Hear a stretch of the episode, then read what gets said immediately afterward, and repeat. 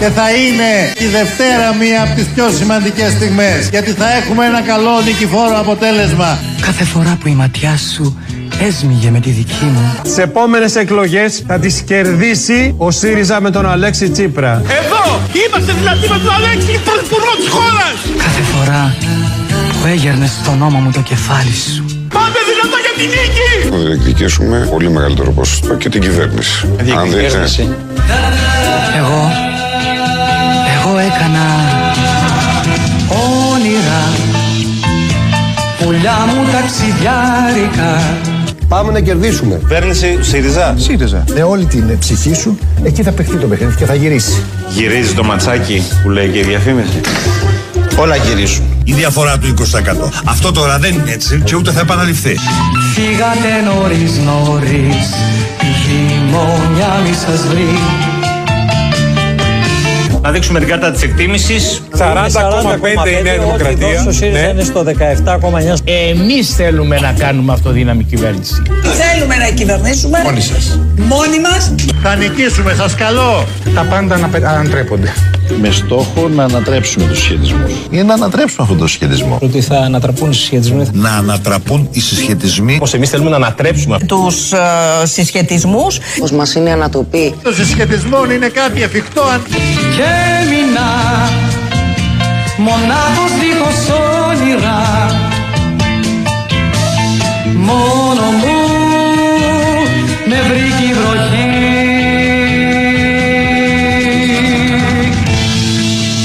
Ο Αλέξης Τσίπρας είναι ο μοναδικός ο οποίος μπορεί να το κοιτάξει ίσια στα μάτια. Να τους κοιτάξεις ίσια στα μάτια. Το ξέρω από το καράτε αυτό. Είναι το βλέμμα της τίγρης. Πρώτη λοιπόν τερματίζει η Νέα Δημοκρατία του Κυριάκου Μητσοτάκη με 40,4% ποσοστό το οποίο μεταφράζεται σε 157 έδρες. Ακολουθεί ο ΣΥΡΙΖΑ του Αλέξη Τσίπρα με 17,8%. 47 οι έδρες. Συντρόφισσες και σύντροφοι. Τι να πιούμε τώρα τον ήπιαμε; Το εκλογικό αποτέλεσμα είναι προφανώς αρνητικό για μας. Άντε καλέ. Αν και ο κίνδυνος της κατάρρευσης που διαφάνηκε μετά την κάλπη της απλής αναλογικής αποφεύθηκε και ο ΣΥΡΙΖΑ Προοδευτική Συμμαχία παραμένει αξιωματική αντιπολίτευση έχουμε υποστεί μια σοβαρή εκλογική ήττα. τον εαυτό μου βρίσκω σπάνια Πρώτος εγώ θα θέσω τον εαυτό μου στην κρίση των μελών του κόμματος. Ο Τσίπρας είναι ένας Loser. παγκόσμιας ακτινοβολίας από αυτούς που γεννιούνται κάθε 100 χρόνια. Θα θέσω τον εαυτό μου στην κρίση των μελών του κόμματος. Πρώτον, ο Τσίπρας αποδεικνύει στην πιο δύσκολη στιγμή για το χώρο μας τα τελευταία χρόνια και για τον ίδιο προσωπικά ότι είναι τεράστιος πολιτικός. Η ζωή όμως τα φέρνει αλλιώς. Ότι είναι γίγαντας. Ότι είναι γίγαντας. Ο γίγας της Κυψέλης. Ότι είναι πολιτικός που έχει μέταλλο. Ότι είναι γίγαντας. Φέρε μια γίγαντες γιαχνή. Έχω πια την εμπειρία αυτές τις αποφάσεις να μην τις λαμβάνω εν θερμό. Να τις παίρνω στο μαξιλάρι μου και να τις βασανίζω. Βασανίσαμε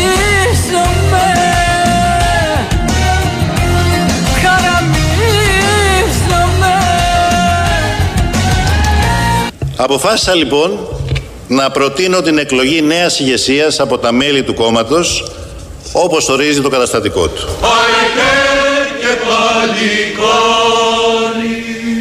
Την άμεση προσφυγή στις σχετικές διαδικασίες στις οποίες φυσικά δεν θα είμαι υποψήφιος. Αφήστε με!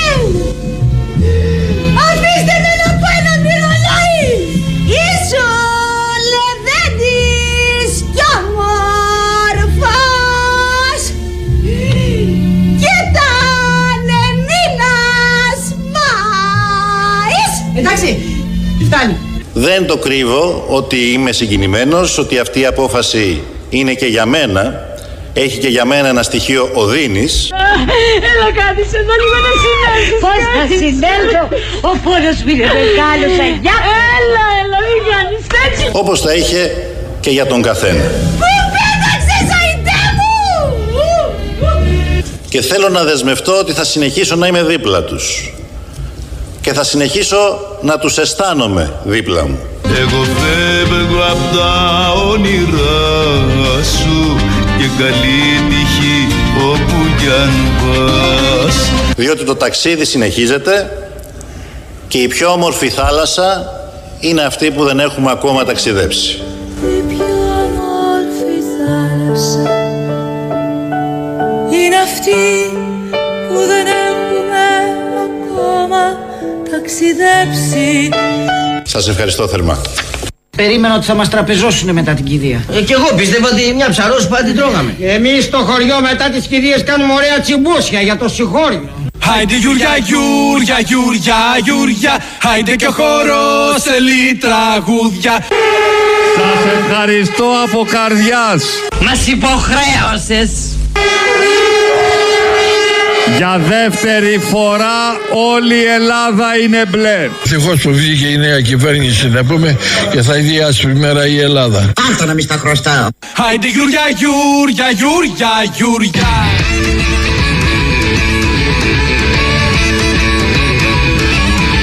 Ο ελληνικός λαός μας εμπιστεύτηκε για δεύτερη φορά με μια άνετη πλειοψηφία όπως ζητήσαμε. Θα κάνω ό,τι μου αρέσει τελικά. Και μας έδωσε ισχυρή εντολή. Θα κάνω ό,τι κατεβάσει το μυαλό μου. Να πάμε σταθερά τολμηρά μπροστά και να βαδίσουμε στο δρόμο της πρόοδου της κοινωνικής συνοχής. Για τις πράξεις μου δεν δίνω αναφορά Θα εφαρμόσουμε στο ακέραιο το πρόγραμμά μας.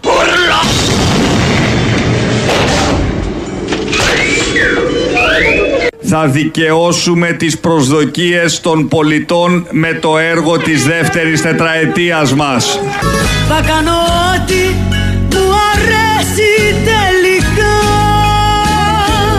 Ξεχωριστό ευχαριστώ. Στην καθεμιά και στον καθέναν από εσά, στα κομματικά μας στελέχη. Την κυβέρνηση πώς την είδατε κύριε Αποστολάκη; Μια κουβέντα να πείτε και γι' αυτό πριν πάμε στον κύριο Μάτσο. Εγώ εκτιμώ ότι είναι μια καλή κυβέρνηση. Ε, θεωρώ ότι οι καλύτερες επιλογές ε, ε, που μπορεί να γίνουν ε, γίνονται για να έχει το καλύτερο αποτέλεσμα και να πάει καλύτερα η χώρα. Ε, βέβαια κάθε κυβέρνηση αναμένεται να κρίνει από το αποτέλεσμα. Ε, ελπίζω και εκτιμώ ότι θα, πάνε, Είπατε ότι ότι είναι θα μια πάει καλή πολύ καλά. κυβέρνηση. Με συγχωρείτε. Είπατε ότι είναι μια καλή κυβέρνηση. Βεβαίως. Ξεχωριστό ευχαριστώ. Με συγχωρείτε. Είπατε ότι είναι μια καλή κυβέρνηση. Βεβαίως. Ξεχωριστό ευχαριστώ. Δεσμεύομαι προς κάθε Ελληνίδα και κάθε Έλληνα ότι το ΠΑΣΟΚ ως ισχυρή προοδευτική δύναμη θα ασκήσει στιβαρή και αξιόπιστη αντιπολίτευση με αρχές και αξίες. Εγώ δεν θέλω να χαλάσω ούτε την οικογενειακή συναισθηματική φόρτιση, ούτε τη συνενετική διάθεση του κυρίου Αποστολάκη. Όλοι ευχόμαστε προφανώς να πάνε όλα καλά στην πατρίδα μας. Πραγματικά ε, εύχομαι καλή θητεία. Η λειτουργία της είναι αυτή που θα την κρίνει, όχι η σύνθεσή της. Πραγματικά ε, εύχομαι καλή θητεία. Ξεχωριστό ευχαριστώ. Αυτό που είναι νομίζω πολύ ενοχλητικό λειτουργικά και αισθητικά είναι αυτή η εικόνα των τεράστιων ε, υπουργικών σχημάτων όπου ο καθένας παίρνει μια καρέκλα μόνο και μόνο για να κρατηθούν κάποιες ε, κομματικές ισορροπίες. Έλα, δεν το πιστεύω. Πολλοί έχουν πει, κύριε Σρόιτερ, ότι, δε- ότι δεν θα το κάνουν αυτό και το κάνουν. Εγώ ζητώ από τους Έλληνες πολίτες σε αυτό να με εμπιστευθούν. Τώρα ποιος το παρατραβάει; Τώρα μπλέξαμε, να, να ξεκαθαρίσουμε. Πείτε μας Θα λοιπόν για έχουμε- το δικό σας Λοιπόν, θα σας σχηματισμό, πω, λοιπόν, όχι θα έχουμε ανασχηματισμό. μικρότερο υπουργικό σχήμα. Ωραίο αυτό που είπε. Δεν θα υπάρχουν αναπληρωτές υπουργοί. Δεν έχουν κανένα λόγο ύπαρξης. Σε κανένα υπουργείο. Σε κανένα υπουργείο. Δεν έχουν ε, λόγο ύπαρξης. Έβαλε τέσσερις. Οι υπουργοί αναπληρωτές. Ξέρετε, πολύ παράξενο το σχήμα του υπουργού αναπληρωτή, διότι ο υπουργός αναπληρωτής αναφέρεται απευθεία στον πρωθυπουργό. Αλλά δεν αναφέρεται στο πολιτικό του προϊστάμενο. Υπάρχουν υπουργοί και θα υπάρχουν ε, υπουργεία με κανέναν υφυπουργό, με έναν υφυπουργό ή με δύο υφυπουργούς. Ένα λειτουργικό και σφιχτό σχήμα με συγχωνεύσεις υπουργείων. Το είπαμε και το κάναμε αμέσως πράξη. Διορκίστηκε πριν από λίγο η νέα κυβέρνηση υπό τον Πρωθυπουργό Κυριάκο Μητσοτάκη. 63 μέλη, Θα έχουμε μικρότερο υπουργικό σχήμα. κάποιοι εκ των οποίων αλλάζουν με rotation, συμμετέχοντας εκ νέου σε υπουργικό σχήμα Ο καθένας παίρνει μια καρέκλα μόνο και μόνο για να κρατηθούν κάποιες ε, κομματικές ισορροπίες. και κάποιοι είναι τα πρωτάκια της κυβέρνησης. Για να πάω στο σχολείο τα ρούχα μου φορώ είναι μπλε Χρώμα μπλε Ανακοινώνεται η σύνθεση της νέας κυβέρνησης.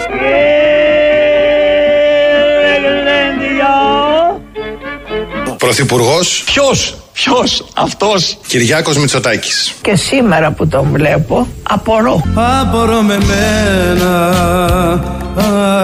απορώ Και σήμερα που τον βλέπω, απορώ. Κάνεις το σαλάθι και στα συγχωρώ Απορώ. Υπουργείο Εθνικής Οικονομίας και Οικονομικών. Ας κρατήσουν οι χώροι και τα βρωμαλιώτικα στέκια επαρχιώτικα βρε. Υπουργός Κωστής Χατζηδάκης. Κάποιοι δεν έχουν δουλέψει ποτέ στη ζωή τους, μα ποτέ. Χωρίς καμία αμφιβολία. Λοιπόν, δεις Χατζηδάκη, θα έρθεις δεκάωρο. Θες δεν θες. Κάτσε καλά. ε. Μη βροντοχτυπάς τις χάντρες Η δουλειά κάνει τους άντρες Λοιπόν, δεις Χατζηδάκη, θα έρθεις δεκάωρο. Θες δεν θες. Αναπληρωτής Υπουργός Νίκος Παπαθανάσης. Πανηγύρια δεν θα δούμε φέτος. Υφυπουργός Η κοινοβουλευτική δύναμη του ποταμιού είναι εδώ. Χάρης Θεοχάρης. Τριακοστής στους θανάτους είναι η χώρα μας στην Ευρώπη. Σε μια ζηλευτή θέση Οπα, οπα, οπα, οπα, οπα.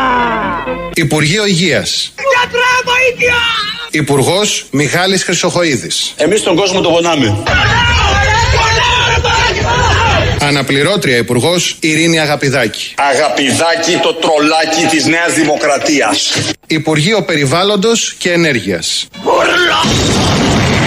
Υπουργός Θεόδωρος Σκυλακάκης. Από το χάνει κουτία δεν έχουν αυτοκίνητο. Πώς θα το κάνουμε; Υπουργείο Ανάπτυξης. Θα δείτε να φεύγει η οικονομία Βζζζ. Υπουργός Κώστας Σκρέκας. Δεν ξεχνάμε τον θερμοσύφωνα, α, δεν αφήνουμε ακόμα και ένα φως ανοιχτό. Υπουργείο Εργασίας και Κοινωνικής Ασφάλισης. Υπουργός Ο Μπουμπούκος, ο γραφικός. Άδωνης Γεωργιάδης. Έπρεπε να τους απολύσουμε για να καταλάβουν Υπάρχει δηλαδή. μια εύλογη ανησυχία.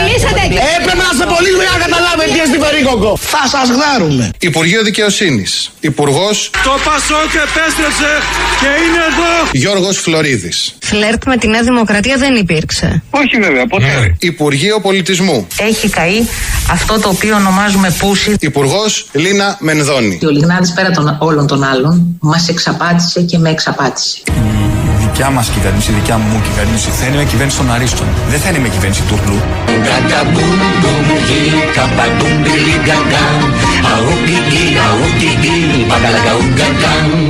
Λοιπόν, για ελάτε να ακούσετε ματινάδα κριτικά από εμένα που δεν είμαι κριτικά, αλλά είμαι στην ψυχή κριτικά. Έτοιμοι όλοι, θα με βαθμολογήσετε με αυστηρότητα, όχι με δίκαια. Ένα, δύο, τρία. Γεια και χαρά σας βρε παιδιά. Με πλεύση μας ωραία. Με έξι δέλτα για πανιά, πάμε βουλή παρέα. Όλος ο κόσμος μ' αγνοεί, βαρέθηκα πια τη ζωή, τους φόνους και τα μίση, αλή, αλή και τρεις αλή, φωνάχτα μέσω στον αλή, να με καρατομήσει. Ε, άσε το διάλογο. Να πάτε κύριε. Μα δεν το έλεγα για εσάς. Ε, τότε να μην πάτε. Θέλουμε να ευχαριστήσουμε όλους τους Έλληνες και τις Ελληνίδες γιατί άντεξαν στον πόλεμο τον βρώμικο του συστήματος. Εμείς είμαστε Έλληνες πλην λαγκεδαιμονίων. Ε, πατριώτ, κύριε γυρολόγε, μικρέμπορα. Κύριε Καρατσομπάνη, έναν σύντομο χαιρετισμό. Αυτό που ζούμε σήμερα Εδώ και τώρα. Είναι θαύμα. Είναι η πρώτη φορά που η πίστη του απλού λαού έρχεται στο πολιτικό προσκήνιο Είναι θαύμα. και εκφράζεται με συντεταγμένο όχι σε κάθε τι που διαλύει τις αρχές και τις αγέραστες αξίες του έθνους μας. Είναι θαύμα. Ένα θαύμα, ένα θαύμα Τώρα μας σώνει μόνο ένα θαύμα και μου λέει ρε κουτσούπα σε χαίρομαι γιατί δεν ένιωσα μαλάκα στην άλλη μέρα που μου είπες να κάνω αυτό. Πάρτα μαλάκα θα λέμε. Την έκανες πάλι τη μαλακία σου.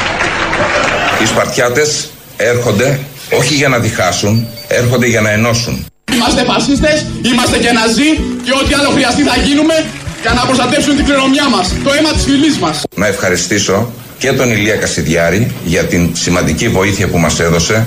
Ήταν το καύσιμο που μας έδωσε την όθηση για να φτάσουμε σε αυτό εδώ το αποτέλεσμα. Οι μάσκες του με τον καιρό αλλάζουν Μα όχι και το μίσος του για μένα Ωραία, εντάξει, να τους χαίρεστε, παιδιά. Θα τους χαίρεστε. Τους στέλνατε και τους βγάλατε. Κάποιος α, δούλεψε γι' αυτό. Η Χρυσή Αυγή αποτελεί εγκληματική Ποιος σήμα φίλησα με πυρήνατες Μα θέλω να ξέρουν ότι Σιγά τη Να έρθουνε να με βρουν στην κορυφή ψηλά τους περιμένω και, και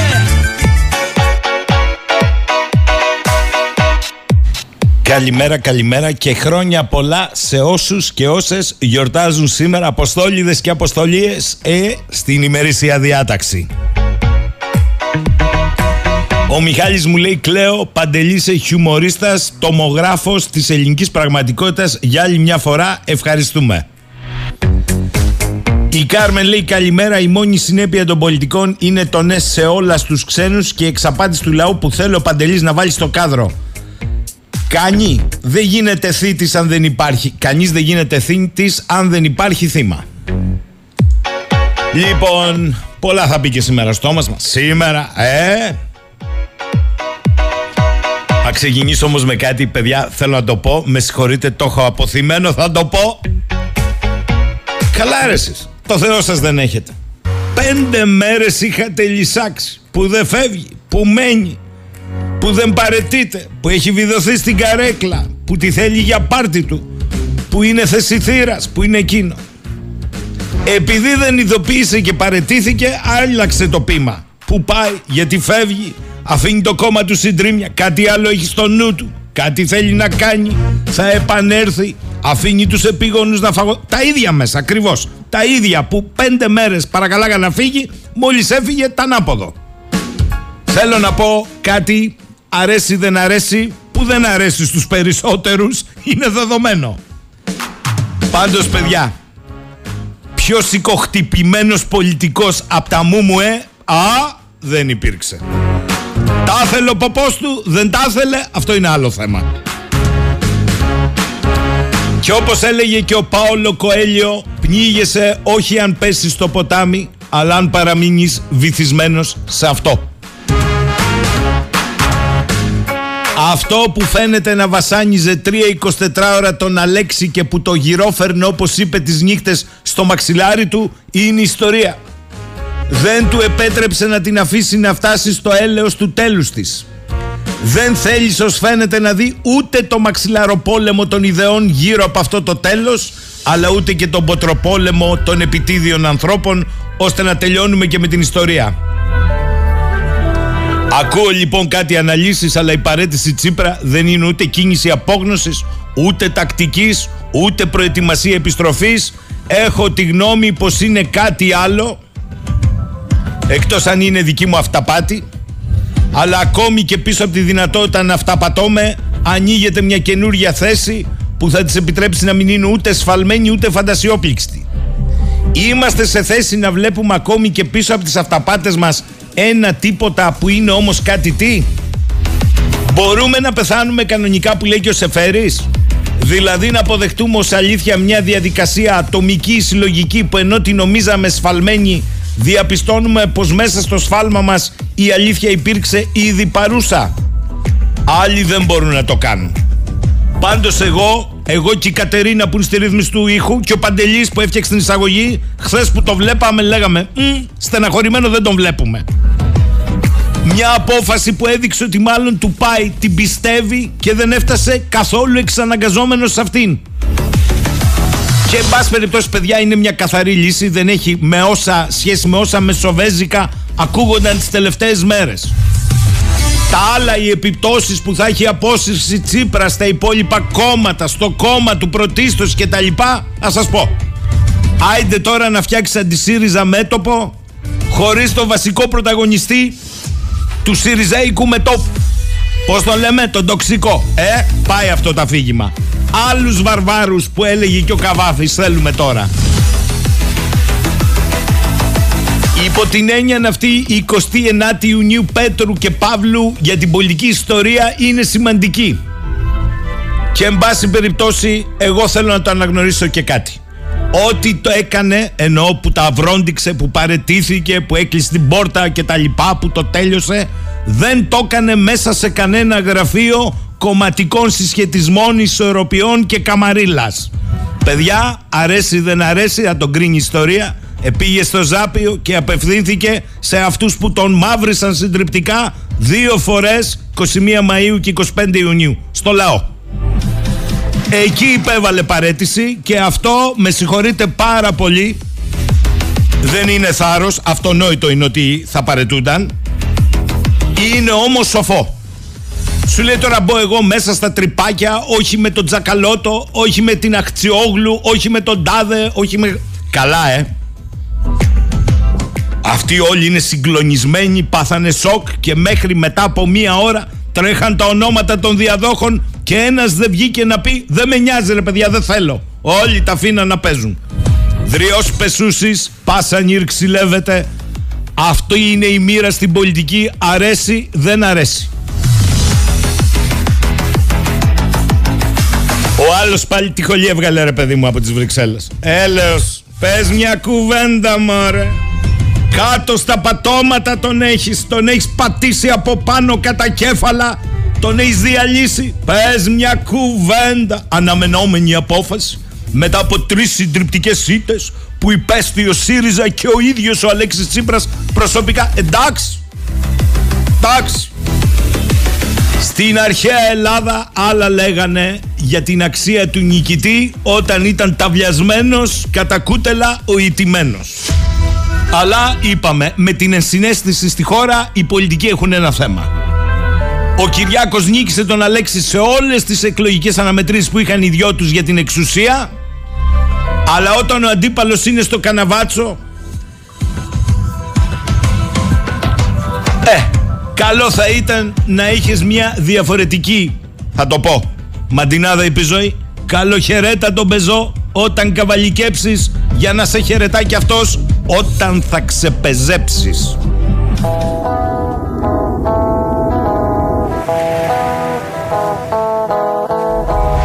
Μα αεροπλάνα και βαπόρια και με τους φίλους τους παλιούς. Τριγυρνάμε στα σκοτάδια. Κι όμως εσύ δεν μας ακούς. 984 10 και 38 πρώτα λεπτά. Στέλνετε μηνύματα εδώ για την εισαγωγή του Παντελή και για άλλα θα τα πούμε στη συνέχεια. Θέλω όμως τώρα να καλημερίσω συχνότητα του 984 έναν από τους εξαιρετικούς στη γραφή και στη σκέψη πολιτικούς συντάκτες ε, συνεργάτης στο Βήμα και μάλιστα πολιτικούς συντάκτες που κάλυπταν και το χώρο της αξιωματικής αντιπολίτευσης και παλαιότερα όταν αυτή ήταν η κυβέρνηση. Τον κύριο Άρη Ραβανό. Καλημέρα κύριε Ραβανέ. Καλημέρα κύριε Σαχίνη, ευχαριστώ για την πρόσκληση. Και εγώ για την ανταπόκριση. Αν θα μπορούσε κάποιος να συνοψίσει μετά την χθεσινή αποχώρηση του μέχρι χθες Προέδρου του ΣΥΡΙΖΑ Αλέξη Τσίπρα και πρώην Πρωθυπουργού την κατάσταση, πώς θα τη συνόψιζε. Κοιτάξτε, θα ξεκινήσω από το κλασικό ε, τέλος εποχής. Τέλος εποχής για τον ΣΥΡΙΖΑ, τέλος εποχής για το κόμμα που γνωρίσαμε τα τελευταία 15 χρόνια υπό την ηγεσία του Αλέξη Τσίπρα ε, τέλος εποχής ε, για όλους το ΣΥΡΙΖΑ. Είναι μια διαφορετική μέρα. Είναι μια διαφορετική μέρα γιατί ε, τους βρήκε όλους απροετοίμαστους. Τους βρήκε όλους α, ξαφνιασμένους και τους βρήκε όλους αποσβολωμένους γιατί ουδές περίμενε ότι ο κύριος Τσίπρας στην παρούσα φάση θα, θα έφυγε. Αυτό, αυτή η κίνηση δημιουργεί νέα δεδομένα. Δημιουργεί νέους συσχετισμούς και προφανώς αλλάζει και τους σχεδιασμούς όλων στο εσωτερικό του, του ΣΥΡΙΖΑ, στο εσωτερικό της αξιωματικής αντιπολίτευσης. Ήταν μια κίνηση η οποία, ε, αν μη τι άλλο, ε, δρομολογεί εξελίξεις, το βλέπουμε. Είμαστε τώρα εν αναμονή αποφάσεων για ένα οδικό χάρτη την επόμενη περίοδο, για το πώς θα εξελιχθούν διαδικασίες εσωκομματικές με την εκλογή, το συνέδριο, την εκλογή νέου αρχηγού ε, ε, το συνέδριο, το προγραμματικό κτλ. Όλα αυτά πρέπει να γίνουν πάρα πολύ γρήγορα. Αυτό το οποίο έχει συμβεί αυτή τη στιγμή είναι ένα σοκ, θα έλεγα. Ένα σοκ μετά από ένα μεγάλο σεισμό. Σεισμός εκλογικός, Μάιος, Ιούνιος, δύο μεγάλοι σεισμοί και βεβαίως μετά μετασυσμοί έντονοι στο ιστορικό του ΣΥΡΙΖΑ με αποκορύφωμα αυτή την έκρηξη του κυρίου Τσίπρα το βράδυ της περασμένης Τετάρτης στο Σούνιο, στην παραθεριστική του κατοικία, όπου είπε μέχρι εδώ παρετούμε, ε, δεν μπορεί να συνεχιστεί άλλο αυτή η κατάσταση. Και εκεί αποφάσισε λοιπόν να αποχωρήσει. Τώρα, από εδώ και πέρα ε, είναι μια διαφορετική, όπως προείπα, μέρα για το, για το ΣΥΡΙΖΑ. Μια μέρα η οποία ε, τον θέτει πρώτον ευθυνών του και δεν είναι μόνο έναντι των μελών, των 170.000 μελών του, αλλά και του κόσμου ο οποίος ψήφισε το, το ΣΥΡΙΖΑ. Δεν είναι μια απλή διαδικασία ε, και δεν έχει την πολυτέλεια ούτε της σοκοματική φαγωμάρα κύριε Σαχίνη, ούτε και των ε, αντιγκλήσεων όπω είχαμε δει και σε άλλα κόμματα στο, στο παρελθόν. Γιατί είναι τέτοιο εκλογικό αποτέλεσμα που δεν του δίνει τη δυνατότητα και δεν του, δεν του επιτρέπει, να το πω καλύτερα, τις ε, ατέρμονες συζητήσεις επί των διαδικασιών. Πρέπει να μπουν στην ουσία και πρέπει να αποφασίσουν ε, κινήσεις πάρα πολύ γρήγορα. Έχετε δίκιο, γιατί το πρώτο που ελοχεύει εδώ είναι η πλήρης αποσυσπήρωση και εγκατάλειψη ως πολιτικού φορέα ακόμη και από τους ψηφοφόρους του. Έτσι. Ναι, βέβαια, γιατί μην ξεχνάμε ότι ε, εδώ υπήρχε πολύ μεγάλη, ένας πολύ, μια πολύ ισχυρή ταύτιση του ψηφοφόρου με τον πρόεδρο του κόμματος. Mm-hmm. ταύτιση με το κόμμα του ΣΥΡΙΖΑ. Σωστό. Δηλαδή οι άνθρωποι οι οποίοι μετακινήθηκαν από το χώρο του ΠΑΣΟΚ δεν μετακινήθηκαν στο ΣΥΡΙΖΑ γιατί τους ήταν γοητευτικός του ΣΥΡΙΖΑ, ήταν γοητευτικός ο, ο κ. Τσίπρας. Άρα εδώ υπήρχε ένας πολιτικός έρωτας, αν μου επιτρέπετε ο όρος, μεταξύ των ε, ψηφοφόρων και του κυρίου ε, Τσίπρα. Ήταν μια μισιονικού τύπου α, ε, αντιμετώπιση του mm-hmm. ηγέτη Τσίπρα σε αυτόν τον χώρο. Ε, θεωρούσαν ότι είναι μια μετεξέλιξη του, του Πασόκ και υπ' αυτή την έννοια στηριζόταν ε, φανατικά. Αυτά όμως άλλαξαν άρδιν.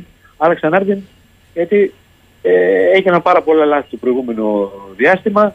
Ε, έφεραν το αρνητικό, το αρνητικό, πολύ αρνητικό αποτέλεσμα του, του Μαΐου και βεβαίως αυτό το οποίο συνέβη την περασμένη Κυριακή αναμενόμενο ήταν, ήταν ουσιαστικά ε, η κατάληξη της ε, αναμέτρησης η οποία έχει ξεκινήσει ήδη τον, ε, τον Μάιο. Κύριε Ραβανέ, επειδή δεν είστε ένα στοιχείο στο πολιτικό ρεπορτάζ και έχετε χρόνια εμπειρία, θέλω να σας ρωτήσω, είπατε σωστά ότι προκάλεσε ένα σοκ χθες. Σοκ σε πολιτικούς συντάκτες όπως εσείς προκάλεσε ή ήταν κάτι που κατά τη γνώμη σας υποδόρια μεν, αλλά εμφατικά ήταν προδιαγεγραμμένο; Όχι, να πω την αλήθεια, ήταν σοκ για μας. Σοκ γιατί; Γιατί η πληροφόρηση που υπήρχε είναι ότι ναι, μεν θα παρετούνταν ο κύριος Τσίπρας, αλλά θα ήταν παρόν στις διαδικασίες και θα έχει την υποψηφιότητα. Και γι' αυτό να θυμίσω ότι ήταν, υπήρχαν και τα σενάρια τι προηγούμενες ημέρες ότι αν ήταν υποψήφιος ο κ. Τσίπρας, θα ήταν υποψήφιος ο κ. Τσακαλώτος. Να θυμίσω επίσης ότι Τετάρτη απόγευμα, μεσημέρι προς απόγευμα, υπήρχαν διαρροές αρκετές σε συγκεκριμένα μέσα από συγκεκριμένους ανθρώπους, οι οποίοι δεν είναι άνθρωποι περαστικοί στο ΣΥΡΙΖΑ, είχαν γνώση των παρασκηνιακών συζητήσεων, ότι εδώ πηγαίνει ο κύριος Τσίπρας για μια εισήγηση η οποία θα ήταν βόμβα. Δηλαδή αλλαγή ονόματος, ε, ουσιαστικά θα τα άλλαζε όλα. Α, αυτό δεν συνέβη και γι' αυτό ξάφνιασε πολλούς. Άρα πρέπει, ε, πρέπει να μεσολάβει σε κάτι πάρα πολύ δυνατό από το απόγευμα της Τετάρτης μέχρι την Πέμπτη το πρωί mm-hmm. ή να είδε ο κύριος Τσίπρας ότι, δεν, ότι οι όποιες εισηγήσεις του δεν θα περάσουν εύκολα και υπήρχε, θα υπήρχε διάθεση έντονης αμφισβήτησης από την αριστερή τάση της ομπρέλας και είπε ο άνθρωπος μέχρι εδώ μπουχτισμένος, να το πω λαϊκά, μπουχτισμένο, γιατί υπήρχε μια πολύ μεγάλη δόση τοξικότητας στο προηγούμενο διάστημα. Να θυμίσω ότι όλες οι αποφάσεις του, θα μου πει κανείς, εντάξει, αρχηγός ήταν ευθύνες είχε και ο ίδιος προφανώς είχε και πολύ μεγάλες. Αλλά από εκεί και πέρα πάρα πολλές κινήσεις που ε, προσπαθούσε να, να κάνει και να προχωρήσει τη διεύρυνση έβρισκαν, έβρισκαν πάντα τείχο από την άλλη πλευρά, από την αριστερή τάση της της ομπρέλας. Ε, κάπου εκεί έφτασε σε ένα σημείο και είπε: Μέχρι εδώ, εγώ δεν μπορώ να το σηκώσω άλλο αυτό το πράγμα. Ε, πάμε, την επόμενη, πάμε στην επόμενη μέρα, γυρίζουμε σε είδα, εγώ τελειώνω και συνεχίζουμε. Κύριε, ε, κύριε Ραβανέ, συγγνώμη, μου λέει εδώ ο φίλος ο Μιχάλης Καλημέρα, λέει στον κύριο Ραβανό, τον διαβάζω. Είμαι ψηφοφόρος, όχι μέλος του ΣΥΡΙΖΑ. Θέλω να το ρωτήσω, μήπως ο Τσίπρας περίμενε αυτό το τρίμερο; Να δει να υπάρχει λίγο τσίπα στα στελέχη του, την ομάδα που συγκρότησε πανάθλια ψηφοδέλτια, τα εκτελεστικά γραφεία, τις κεντρικές επιτροπές, τους άλλους αξιωματούχους που είναι συνυπεύθυνοι, για να μην πω παραπάνω, γιατί εμείς ε, μαθαίναμε, λέει, ως ψηφοφόροι, ότι αυτοί πέραν τις αποφάσεις. Ο Τσίπρας απλά έβγαινε μπροστά και αφού είδε και απόειδε, κατάλαβε ότι δεν αλλάζει τίποτα σε αυτό το χώρο και κούνησε μαντιλί. Ε, το περιέγραψε πολύ ωραία.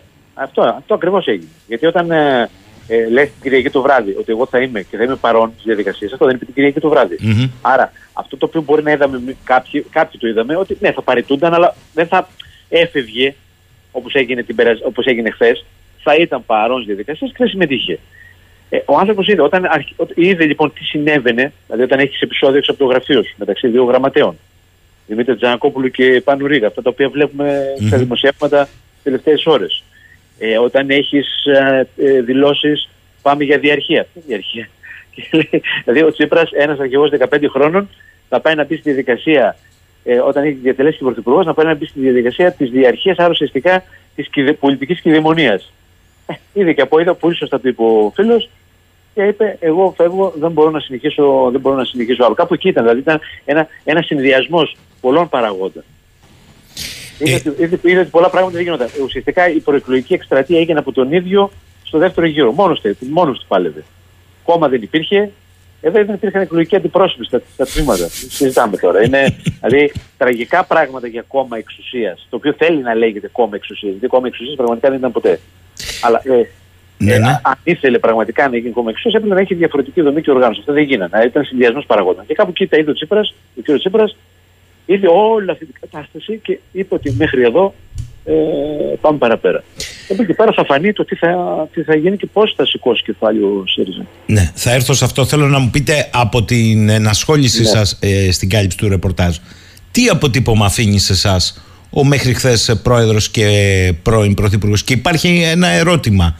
Ε, λάθη ε, και μάλιστα χοντρε, χοντροειδέστατα λάθη και ιστορικά λάθη έχουν κάνει και άλλοι ηγέτες. Θεωρείτε ότι ο χώρος των ΜΜΕ του συμπεριφέρθηκε με τον ίδιο τρόπο που συμπεριφέρθηκε και σε άλλους με θηριώδη λάθη ή από ένα σημείο και ύστερα είχε στοχοθετηθεί; Κοιτάξτε τώρα, ο Τσίπρας είχε και θετικές πλευρές, για να είμαι και δίκαιος, είχε και θετικές πλευρές, είχε και αρνητικές. Είχε και, συν- είχε και, και πλήν.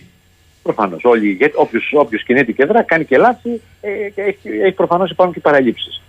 Ε, το, ισοζύ, το ισοζύγιο θα το κρίνει η ιστορία. Εγώ δεν θα κάνω αυτή τη στιγμή, θα, θα, αποτυπω- θα μπορώ να αποτυπώσω με ακρίβεια και να πω αν ήταν θετική ή αρνητική η παρουσία. Δεν θέλω να το κάνω, έχω να- την άποψη, δεν θέλω να την πω δημόσια όμως. Θα πω κάτι όμως το οποίο ε, συνδέεται με το μεγάλο Ελευθέριο Βενιζέλο. Υπήρχε μια λαοθάλασσα, την οποία τον είχε υποδεχτεί αυτές τις απίστευτες εκδηλώσεις ε, ε, που γινόταν για τον ε, Ελευθέριο Βενιζέλο. Γυρίζει τότε στην ε, σύζυγό του την, ε, την Έλληνα και τους ψιθυρίζει. Θα ήσαν αύριο όλοι εδώ να παρακολουθήσουν την εκτέλεσή μου. Το έχει πει ο Ελευθέριο Βενιζέλος.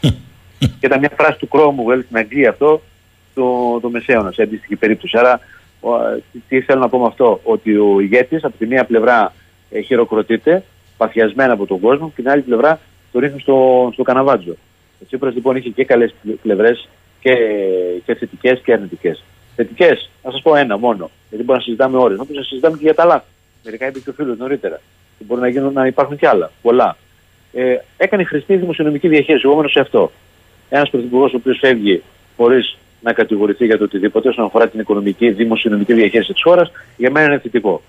Τώρα, για τον βαθμό της τοξικότητας που λέει η άλλη πλευρά, αυτό να το συζητήσουμε, ε, γιατί ήταν και γενικότερο το περιβάλλον α, αρνητικό το μίντια. Ήταν μια δύσκολη περίοδο για, περίοδος για τη χώρα, με φράσεις όπως Γερμανοτσολιάδη, θα θυμάστε όλοι, όλοι αυτά.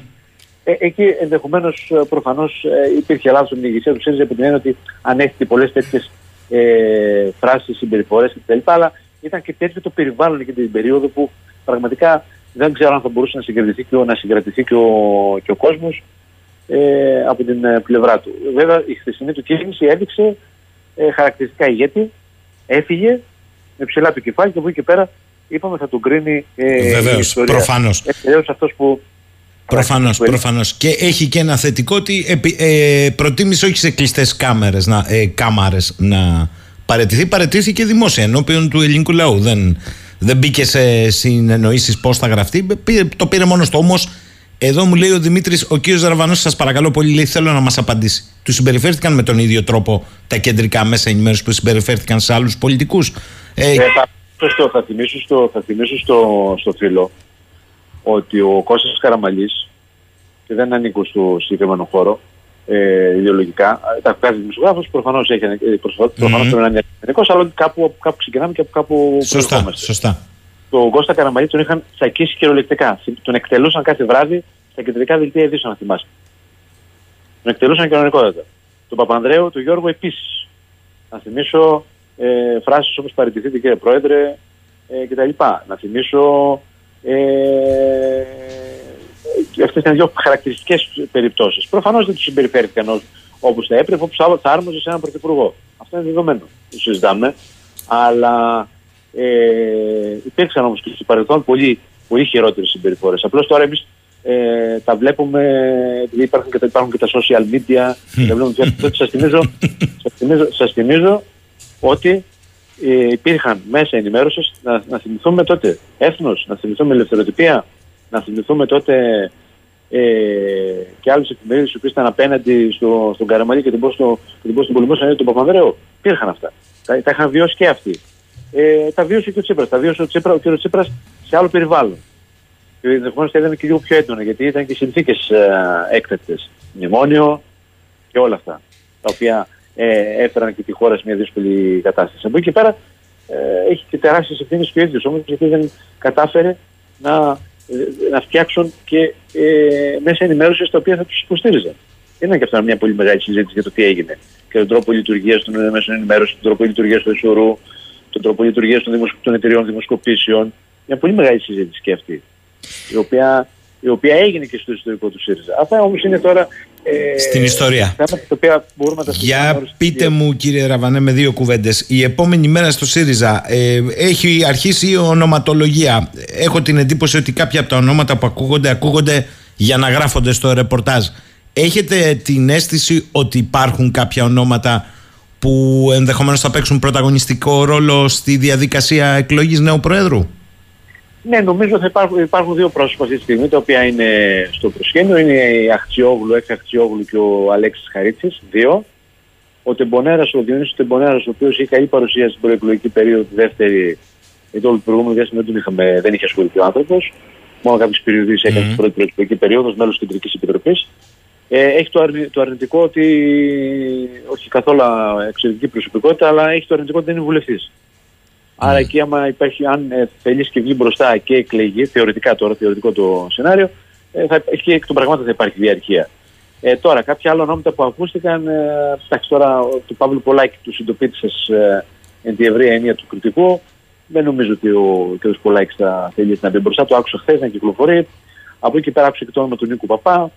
Ε, ακόμα και το όνομα της Ρένας Δούρου. Ξέρετε, τώρα θα αρχίσουν να πέφτουν διάφορα ονόματα στο, στο τραπέζι. Αλλά από τη στιγμή που ο κ. Σύπρα είπε για ανανέωση, νομίζω ότι θα υπάρξουν. Ναι, ναι, ναι. Έχετε δίκιο, έχει βάλει ένα πύχη. Ο Τσακαλώτος θα κατέβαινε μόνο στην περίπτωση που για να καταγράψει η παρουσία ή η ομπρέλα, μόνο αν κατέβαινε ο κύριος ε, Τσίπρας. Αν ο κύριος Τσίπρας δεν είναι στο προσκήνιο, δεν θα έχουμε και την υποψηφία του κύριου Τσακαλώτου. Σωστή επισήμαση. Είναι και λίγο οξύμορο να λέει ο, ο, ο, ο πρόεδρος εγώ αποχωρώ να περάσει η νέα γενιά και να εμφανίζονται κάποια την παλιότερη γενιά. Ακριβώς. Θα ήταν οξύμορο. Ε, στους άλλους πολιτικούς χώρους, τι σηματοδοτεί, γιατί κάποιοι λένε δεν σηματοδοτεί. Μόρε σηματοδοτεί στους άλλους πολιτικούς χώρους. Πώς δεν σηματοδοτεί; Προφανώς προφανώς επηρεάζει τους πάλι. Πρώτα απ' όλα η κυβέρνηση κάνει ένα φτιάχνο. Εντός εισαγωγικών, μην παρεξηγηθώ. Δηλαδή, ε, τι υπήρχε, πάντα υπήρχε συζήτηση. Α, ο Τσίπρας και ο ΣΥΡΙΖΑ. Α, ο Τσίπρας και ο ΣΥΡΙΖΑ. Α, ο Τσίπρας και ο ΣΥΡΙΖΑ. Ε, αυτό τελειώνει. Θα τελείωσε χθε. Τώρα από εδώ και πέρα θα υπάρχει μια νέα ηγεσία στην πολιτική του σύντομο χρονικό διάστημα. Η κυβέρνηση έχει να αναμετρηθεί πλέον με τον εαυτό της. Δεν έχει να αναμετρηθεί με το ΣΥΡΙΖΑ, ούτε να γίνει τη σύγκριση με το χθες. Γιατί θα σου λέει κάποιος, εγώ είμαι νέος αρχηγός. Νέα, νέα πορεία. Ε, νέα, νέα κατάσταση, νέα δεδομένα, νέες συνθήκες. Ε, το ΠΑΣΟΚ επίσης θα δει τις εξελίξεις με το, με το ΣΥΡΙΖΑ, γιατί τώρα ήδη έχει ξεκινήσει μια συζήτηση παρασκηνιακά, αλλά και δημόσια από κάποιους, ότι με, τη, με την αποχώρηση του κ. Τσίπρα μπορεί να ανοίξει μια συζήτηση, όχι να, να υπάρχει συνεργασία, αλλά τουλάχιστον να υπάρχει μια συζήτηση και κάποιες ενδεχομένως κοινές δράσεις έναντι της κυβέρνησης, ακόμα και ε, στο Κοινοβούλιο. Άρα μπορεί να υπάρξει ένας κώδικας, να υπάρξει μια επικοινωνία, η οποία όμως δεν σημαίνει ότι θα είναι ε, απόφαση για συνεργασία στις αυτοδιοικητικές εκλογές. Άρα τους επηρεάσει και το Πασόκο αυτή της συζήτησης. Είναι προφανές. Γιατί από, τα, από τις κινήσεις του, της νέας ηγεσίας θα φανεί κατά πόσο ο κόσμος ο οποίος στήριξε το ΣΥΡΙΖΑ θα παραμείνει στο ΣΥΡΙΖΑ ή θα αναζητήσει άλλη πολιτική στέγη να ξαναγυρίσει το χώρο του πίσω στο ΠΑΣΟΚ κτλ. Άρα και, και, και εδώ έχει μεγάλη σημασία το πώς θα, θα επηρεάσει το, και το ΠΑΣΟΚ. Γιατί είναι και όμοροι χώροι. Ένα τελευταίο ερώτημα έρχεται από το φίλο του Αναργύρη. Κύριε Ραβανέ, εγώ καταλαβαίνω ότι ο Μητσοτάκης έχει μπροστά του μια τετραετία συν άλλη μία πλέον. Εγώ δεν θα το έλεγα αυτό, αν και αρκετοί στο ΣΥΡΙΖΑ το πιστεύουν αυτό. Γιατί έχουν μπει βάσεις για 4 συν 4. Δηλαδή πάμε για μια δεκαετία και Κυριάκου Μητσοτάκη. Εγώ δεν είμαι αυτής της άποψης. Εγώ είμαι της άποψης ότι η πολιτική είναι δυναμική, η πολιτική δεν είναι στατική. Τα, το κλασικό ρητό του Ηράκλειου, τα πάντα ρία, από εκεί και πέρα σε ένα χρόνο εγώ δεν ξέρω τι μπορεί να συμβεί. Εδώ είδαμε, εδώ είδαμε πανδημία η οποία μας έκλεισε δύο χρόνια μέσα. Είδαμε ένα πόλεμο στην καρδιά της Ευρώπης, ενεργειακή κρίση. Ο Ρουμπινί λέει για, για, για, για παγκόσμια ύφεση η οποία έρχεται. Εγώ δεν μπορώ να, προ, να προδιαγράψω τι μπορεί να γίνει σε ένα-δύο χρόνια. Άρα αυτό είναι κάτι πολύ να το λέμε, ναι, με βάση τα σημερινά δεδομένα, ναι, μπορεί να πει κάποιος ότι έχουν τεθεί οι βάσεις για να έχει και μια επόμενη θητεία. Αλλά μπορεί κανείς να το πει με σε αυτό. Μάλιστα. Θα, και... θα, ήταν, θα ήταν αφελές νομίζω. Θα ήταν αφελές. Πρέπει πρώτα απ' όλα να δούμε. Γιατί εδώ το ενδιαφέρον τώρα τι γίνεται. Είναι ότι δεν έχει αξιωματική αντιπολίτευση επί της ουσίας στη Βουλή. Ναι, τυπικά λέει ο Ιουτσέλη δεν είμαι αξιωματική αντιπολίτευση. Αλλά όταν δεν έχει τα βασικά σου εργαλεία να κάνει ασκήσεις αντιπολίτευσης στη Βουλή, δηλαδή να καταθέσει πρόταση μορφής, μια εξεταστική επιτροπή, ό, όλη, όλο αυτό το οποίο ξέραμε ως λειτουργία του Κοινοβουλίου, ε, καταλαβαίνετε ότι υπάρχουν δυσκολίες.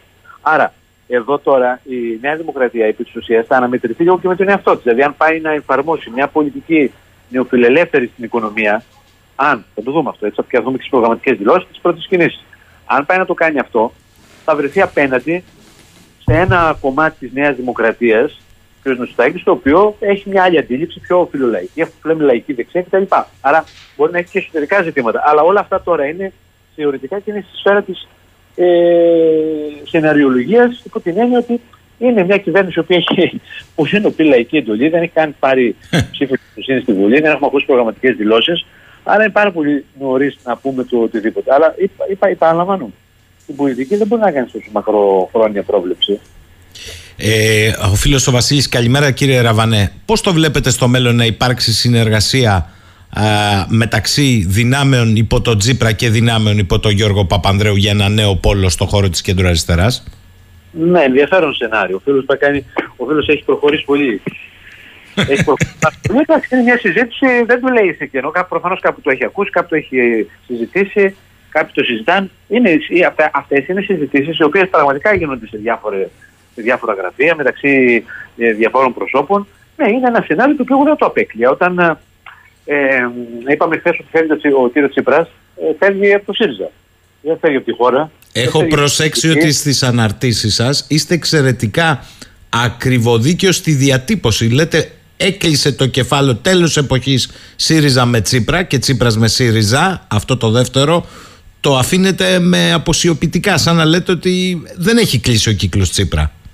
49 χρονών νομίζω θα ήταν αφελές να πούμε ότι έχει κλείσει ο κύκλος διατελέσει 15 χρόνια πρόεδρος ενός κόμματος, πρωθυπουργός, δεν είναι διατηρημένος από ό,τι καταλαβαίνω και τις συζητήσεις να, να τα εγκαταλείψει. Είναι προφανές είναι ανθρώπινο, θέλει να ξεκουραστεί, θέλει να αποφορτιστεί, θέλει να δει τι έγινε.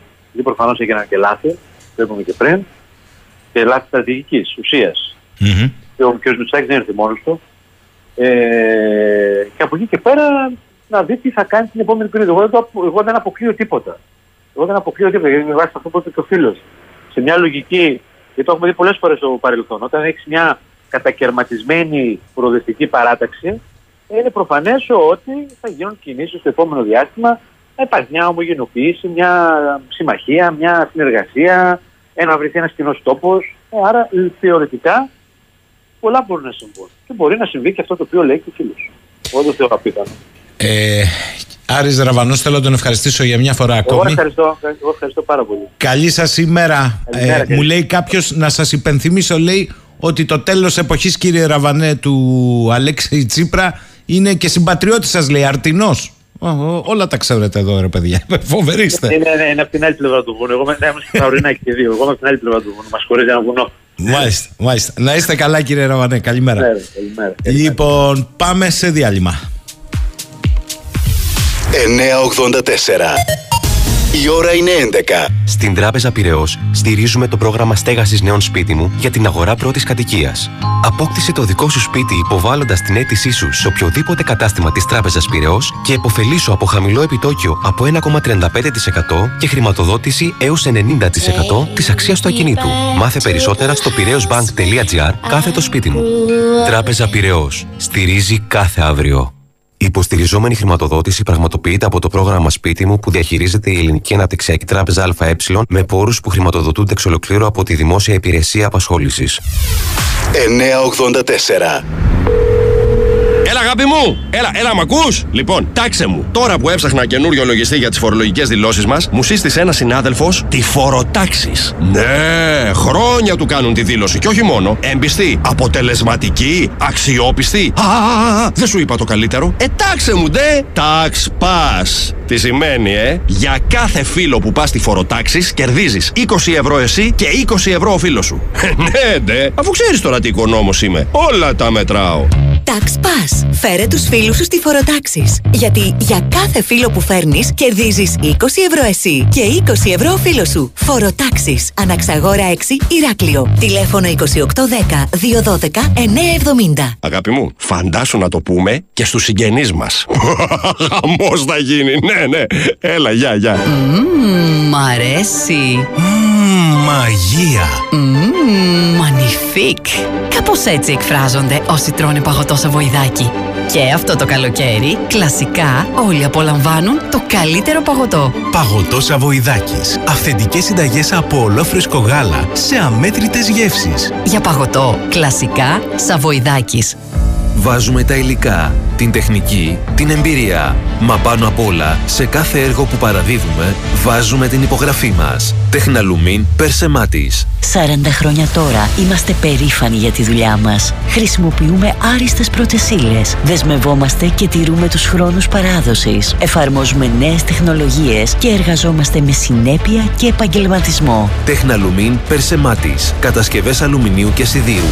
Με έργα σε επαγγελματικούς χώρους, ξενοδοχειακές μονάδες και κατοικίες στην Κρήτη και όλη την Ελλάδα. Βρείτε σε εμάς την ολοκληρωμένη σειρά των σύγχρονων κουφωμάτων αλουμινίου Αλουμίλ Supreme. Τεχναλουμίν Περσεμάτη ΕΠΕ. Εργοστάσιο ΒΠ Ηρακλείου, Οδός Β.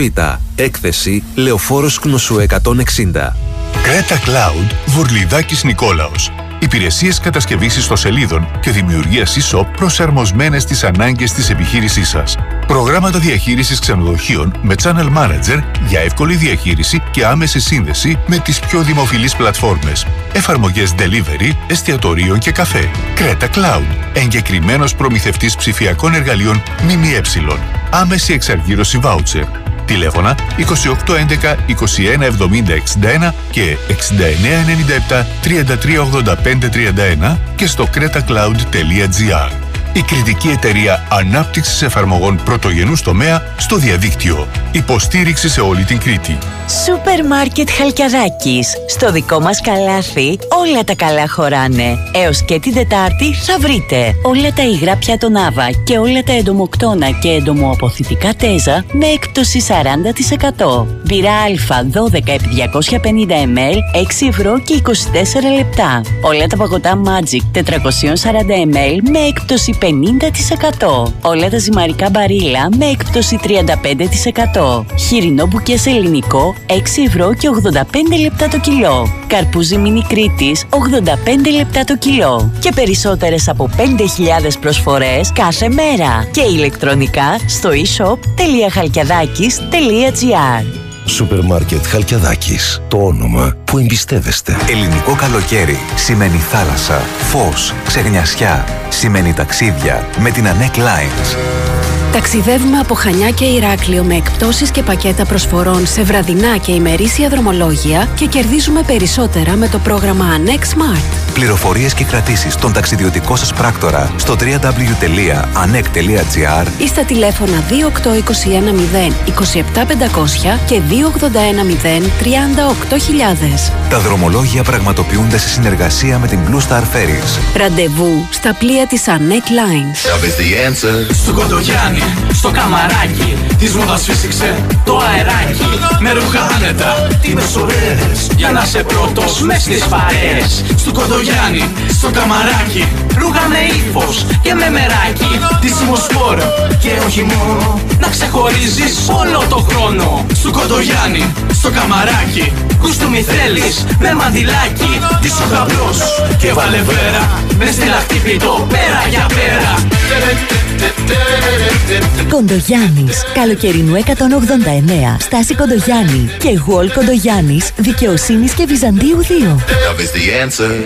Ο χρόνος που περνάει απλά επιβεβαιώνει ότι κάποτε επέλεξε σωστά. Τεντόπανα νιφάν κάτε, η δυνατή επιλογή που αντέχει στο χρόνο και σε κάθε σύγκριση.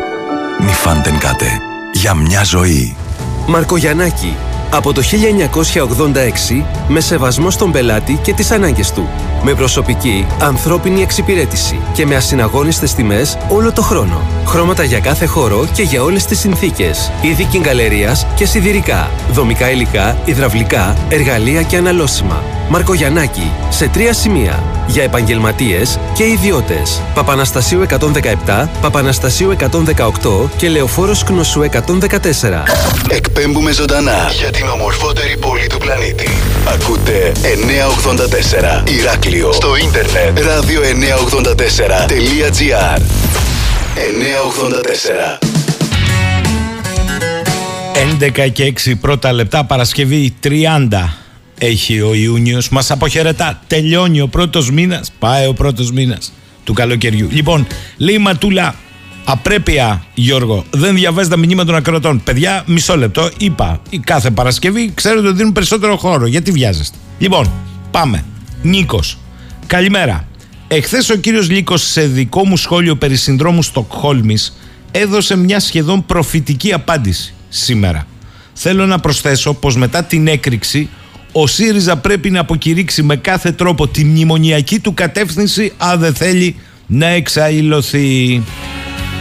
Άλλος Νίκος, πολύ καλημέρα από τη Λάρισα. Καταρχήν να πω ότι στο μίξ του Παντελή Κωνσταντοπούλου Βέγκου γελούσα σαν το χαζό στο αυτοκίνητο. Τώρα από την άλλη σκέψου βρε Γιώργο να είσαι Σιριζέος και από τη μια να χαίρεσαι που έφυγε ο Σέξι Αλέξης λόγω της παταγόδου αποτυχίας και από την άλλη να πρέπει να βγαίνει σε social media και τα λοιπά να δηλώνεις τη συμπάθειά σου προς τον πρόεδρο γιατί όλοι αυτοί είναι μια γροθιά και τα λοιπά και τα λοιπά. Άντε να παίρνουν σειρά κι άλλοι. Θάνος, καλημέρα. Δεν υπήρχε και μεγαλύτερος κολοτούμπας από τον Αλέξη όμως. Μέχρι και το δημοψήφισμα καταπάτησε, μην πω για το Σκοπιανό που δεν άκουσε και πάλι τη λαϊκή βούληση. Ο Μιχάλης, θα πρέπει να ακουστεί η κύρα Δάμ. Έχει κάνει μεγάλη έρευνα εσωτερικά στις ΗΠΑ για την οριοθέτηση γαλάζια πατρίδα των Τούρκων. Υπάρχει, κατά τη γνώμη μου, λέει ο Μιχάλης, θέμα ε, σοβαρό εναέριου χώρου και χωρικών υδάτων που το αναγνωρίζουν πλέον και οι Αμερικανοί. Ο Νικόλας. Τώρα τι πάθαμε σήμερα. Πολλοί Νικολάδε πέσαν. Σοφό ήταν να πάει στο Ζάπιο. Ποιος ήταν όμως ο σοφός, ο Τσίπρας ή οι επικοινωνιολόγοι του κόμματος; Διότι όπως φαίνεται τα πάντα τελικά είναι επικοινωνία και βιτρίνα. Έτσι ο Κυριάκος των τεσσάρων ετών καταστροφών στη χώρα είναι πάλι παντοδύναμος πρωθυπουργός. Διονύσης καλημέρα. Ναι σιγά μην τον λυπηθούμε. Τον τους τελειώνουμε ή μας τελειώνουν. Κάπου να έχουμε και ένα μέτρο. Ε, Έχεις μείνει σε εκλογές του 15 του Σεπτεμβρίου, από ό,τι κατάλαβα εσύ. Ο Κώστας περιμένετε πολιτικό ήθος από έναν άνθρωπο από ό,τι επέδειξε τα τελευταία τέσσερα χρόνια έχει μια μικρή αλλεργία στην έκφραση αντίθετης άποψης είτε ισοκομματικά είτε κοινοβουλευτικά είτε σε επίπεδο λαού. Αυτό στο μυαλό του νομίζω ότι είναι κάτι μεταξύ πρωθυπουργού και αυτοκράτορα. Με τον ίδιο τρόπο που κάποιος γνωστός δικαστικός νομίζω ότι δεν πατά στη γη. Για τον νυν πρωθυπουργό τα λέω Άλλος Νίκος, εγώ θα ήθελα πολύ να μάθω κάτι άλλο. Είπε παραθεριστική την κατοικία στο Σούνιο. Τελικά τη μισθώνει ή την κατέχει. Πολιτικός έρωτας ή κομματικός έρωτας. Εγώ πάντως το μόνο έρωτα που βλέπω είναι του έμπειρου συντάκτη με τον Αλέξη. Ο Βασίλης, ο ΣΥΡΙΖΑ θα διαλυθεί, έτσι είναι η αριστερά, θα γίνει κομμάτια. Στο είχε πει και ο κύριος Αϊφαντής στην πρώτη τελευταία εμφάνισή του στην εκπομπή. Ο Νίκος, η κατάσταση στο ΣΥΡΙΖΑ τις τελευταίες ημέρες μπορεί να περιγραφεί σε μία πρόταση. Όταν βλέπεις την κουτάλα να απομακρύνεται, τότε πιάνεις τα μαχαίρια. Κώστας, πολύ έξυπνη ήταν η παρέτηση Τσίπρα. Κατάφερε να ξαναφέρει στο προσκήνιο το ΣΥΡΙΖΑ από εκεί που είχαμε τα επικίνδυνα πανηγύρια της Νέας Δημοκρατίας. Αργύρης, καλημέρα. Ωραίος ο Παντελής. Κάτι καινούριο θα φτιαχτεί από τα συντρίμια. Ο Δημήτρης από τη Φλόρινα, καλημέρα. Θέλω να πω, λέει στον κύριο Ραβανό, ότι είμαι ένας από αυτούς που, αν και δεν κατατάσσω τον εαυτό μου σε συγκεκριμένο ιδεολογικό χώρο, ήμουν από αυτούς που τον πίστεψαν το 2015. Μπορεί να μην αρέσει αυτό που θα πω, αλλά ο Τσίπρας δεν έχασε σε αυτές τις εκλογές. Έχασε όταν πούλησε την ελπίδα του κόσμου ότι επιτέλους θα είναι αυτός ο κάποιος που θα έφερνε πραγματικά τη ρήξη με όπλο την αξιοπρέπεια αυτού του λαού και αυτής της χώρας. Πολύ λάστιχο αυτή η αξιοπρέπεια. Βαγγέλης, ένας πρώην Σιριζέος. Δεν μένει χωρίς δουλειά ο Τσίπρας. Τον περιμένουν οι ευρωπαϊκοί θεσμοί, τόσες εξυπηρετήσεις σου έκανε. Ο Θεμιστοκλής από Πειραιά καλημέρα για να είμαστε λίγο ρεαλιστές όταν ένας Τσίπρας απέτυχε να χειριστεί ανάλογα ένα σκάνδαλο που από θέμα στοιχείων ήταν πάρτο βάλτο από την Αμερικανική δικαιοσύνη δεν μένει πολύ περιθώριο για να του φτάνει τα ΜΜΕ άσχετα που όντως τον είχαν στο στόχαστρο.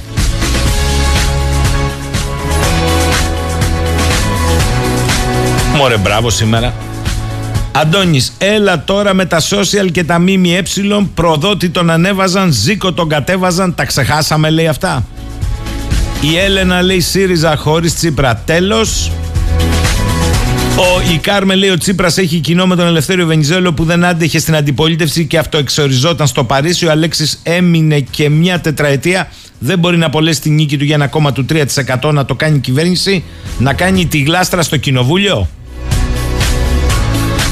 Ο Νίκος από το Λονδίνο, καλημέρα. Πιστεύει ότι θα κάνει νέο κόμμα όπως λέγεται. Και αν ναι, πώς θα πορευτεί ως άνθρωπος που έδωσε, πούλησε τη Μακεδονία απόφαση που έχει ήδη κρίνει η ιστορία. Και αφού την έχει κρίνει η ιστορία, την αλλάξαμε. Ε; Με τους επόμενους. Ο Ευάγγελος έχει δίκιο ο Τσίπρας, οι αποφάσεις του επηρέασαν τις ζωές των υπολείπων, σίγουρα η απελευθέρωση των πληστηριασμών θα επηρεάσει δυσμενώς τη ζωή 700.000 νοικοκυριών. Στο καλό να πάει και να μην ξαναγυρίσει. Άλλωστε, χαμένος δεν θα πάει. Τα αφεντικά του, οι τράπεζες και επιχειρήσεις θα τον βολέψουν πλωσιοπάροχα για το ωφέλη κυρίως οικονομικά που τους προσέφερε.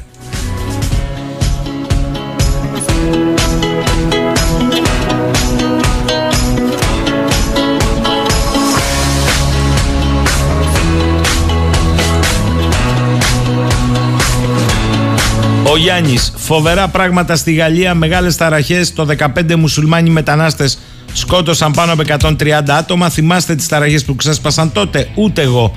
Καλημέρα σε όλους. Καλά, αν εσύ υποστηρίζεις ότι είναι ίσον σημασίας σε αυτό που συμβαίνει τρεις μέρες στη Γαλλία, τι να σου πω εγώ τώρα.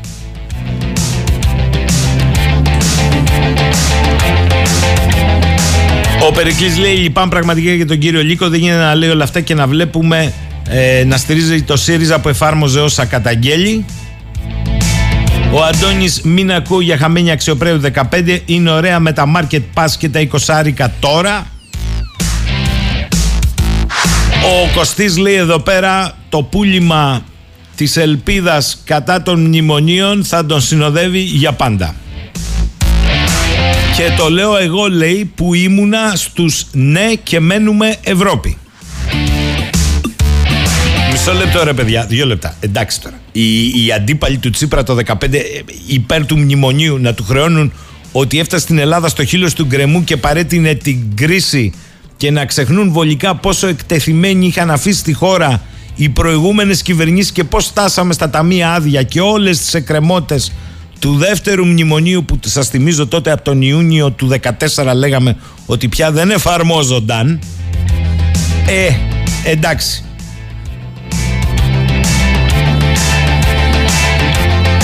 Από την άλλη, αν ο Τσίπρας είναι ο ηγέτης του αντιμνημονιακού λαϊκισμού, υπήρξε και ο νεκροθάφτης του. Και αυτοί που του καταλογίζουν προδοσία, μάλλον θα πρέπει να το ξαναδούν, διότι χάρη στη δική του προδοσία, όντως, μάλλον όλοι αυτοί που ακόμη και σήμερα είναι ντούροι, δεν χρειάστηκε ποτέ να αναμετρηθούν με την ευθύνη της επιθυμίας τους. Δηλαδή να κάνουν πράξη την περιβόητη ρήξη και να διαχειριστούν τις βαρύτατες επιπτώσεις της. Μια ρήξη για την οποία όλοι ομολογούν ότι δεν υπήρχε κανένα σχέδιο, καμία προετοιμασία στην κοινωνία. εν μέσω μάλιστα των πιο δυσμενών συσχετισμών εντός και εκτός χώρας. Το Κουκουέ τα έλεγε. Χάρη λοιπόν στη δική του προδοσία, για να τα λέμε όλα αν θέλουμε να κοιταζόμαστε τον καθρέφτη, μπόρεσαν όλοι αυτοί να κρατήσουν τη φαντασίωσή τους ότι τα πράγματα θα μπορούσαν να είχαν πάει αλλιώς. Δεν λένε καλύτερα ή χειρότερα, θα μπορούσαν να είχαν πάει αλλιώς. Διότι εγώ το έχω ξαναπεί, θα το ξαναπώ. Για φανταστείτε να τον ακολουθούσε το δρόμο. Σε λιγότερο από 20 μέρες θα σας έλεγα εγώ. Από την άλλη και ο ίδιος αν δεν ήθελε χτύπου στο χαλκιδιό ας μην πήγαινε που λέει ο σοφός λαός. Τι τα λες αφού δεν θα τα κάνεις.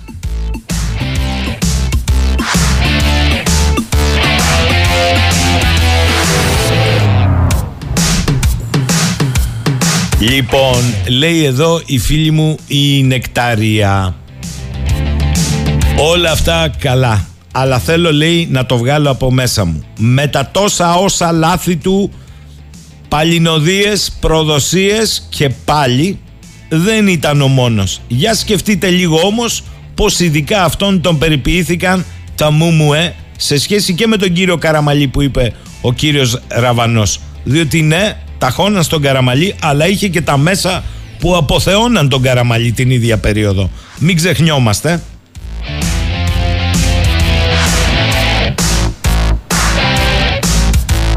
Καλημέρα στο φίλο το Λευτέρη. Με εκείνα και με τα άλλα λέει έχω την εντύπωση ότι ο Τσίπρας πρόσφερε μία τελευταία στο δικό του κόμμα, δεν ξέρω πόσο θα είναι ακόμη, υπηρεσία. Σκούπισε όλο το τραπέζι με ό,τι βρώμικο υπήρχε απάνω απορρίμματα, αποτυχίες κτλ. Το καθάρισε και μηδένισε το χρόνο. Για να δω τώρα λέει τους επίγονους, πάντως εγώ μετά τον Τζίπρα αποχωρώ. Mm. Προσωπικό μέλος θα, θα ήσουν Αλευτέρη, δεν εξηγείται αλλιώς. Για πάμε με ένα τραγούδι.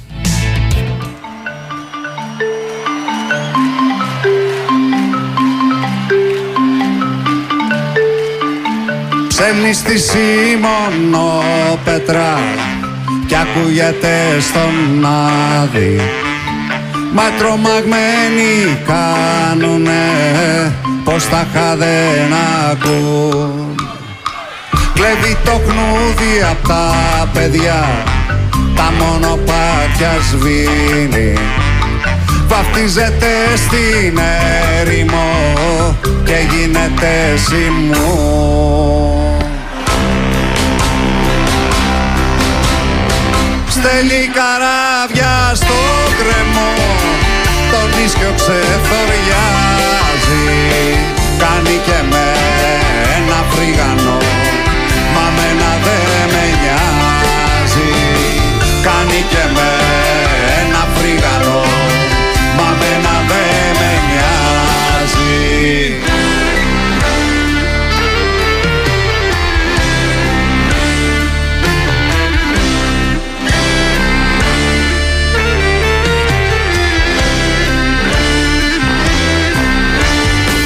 Με τον αγέρι στη χαρά και τ' άλλο στην ομίχλη Δεμένο με γλεντήσανε τα λεμαργά πουλιά.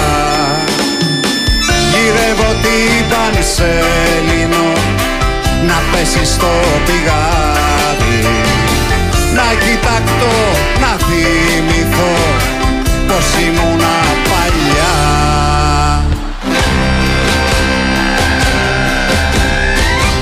θυμηθώ να ξεχαστώ Να γίνω ερυθρελάτη Οι ρίζες μου στον ουρανό Τα φύλλα στο κρεβάτι. Οι ρίζες μου στον ουρανό Τα φύλλα στο κρεβάτι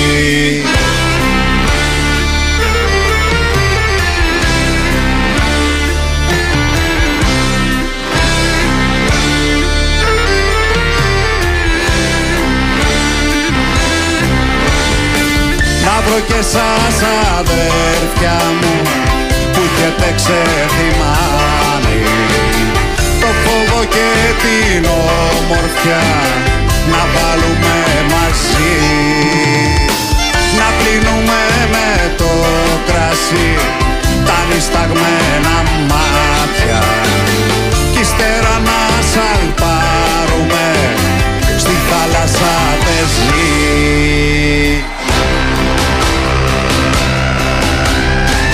και τα παρτάλια οι σκέψεις μας πειρατική σημαία όλα στραβά κινητάνε και όλα είναι ωραία. Όλα στραβά κινητάνε και όλα είναι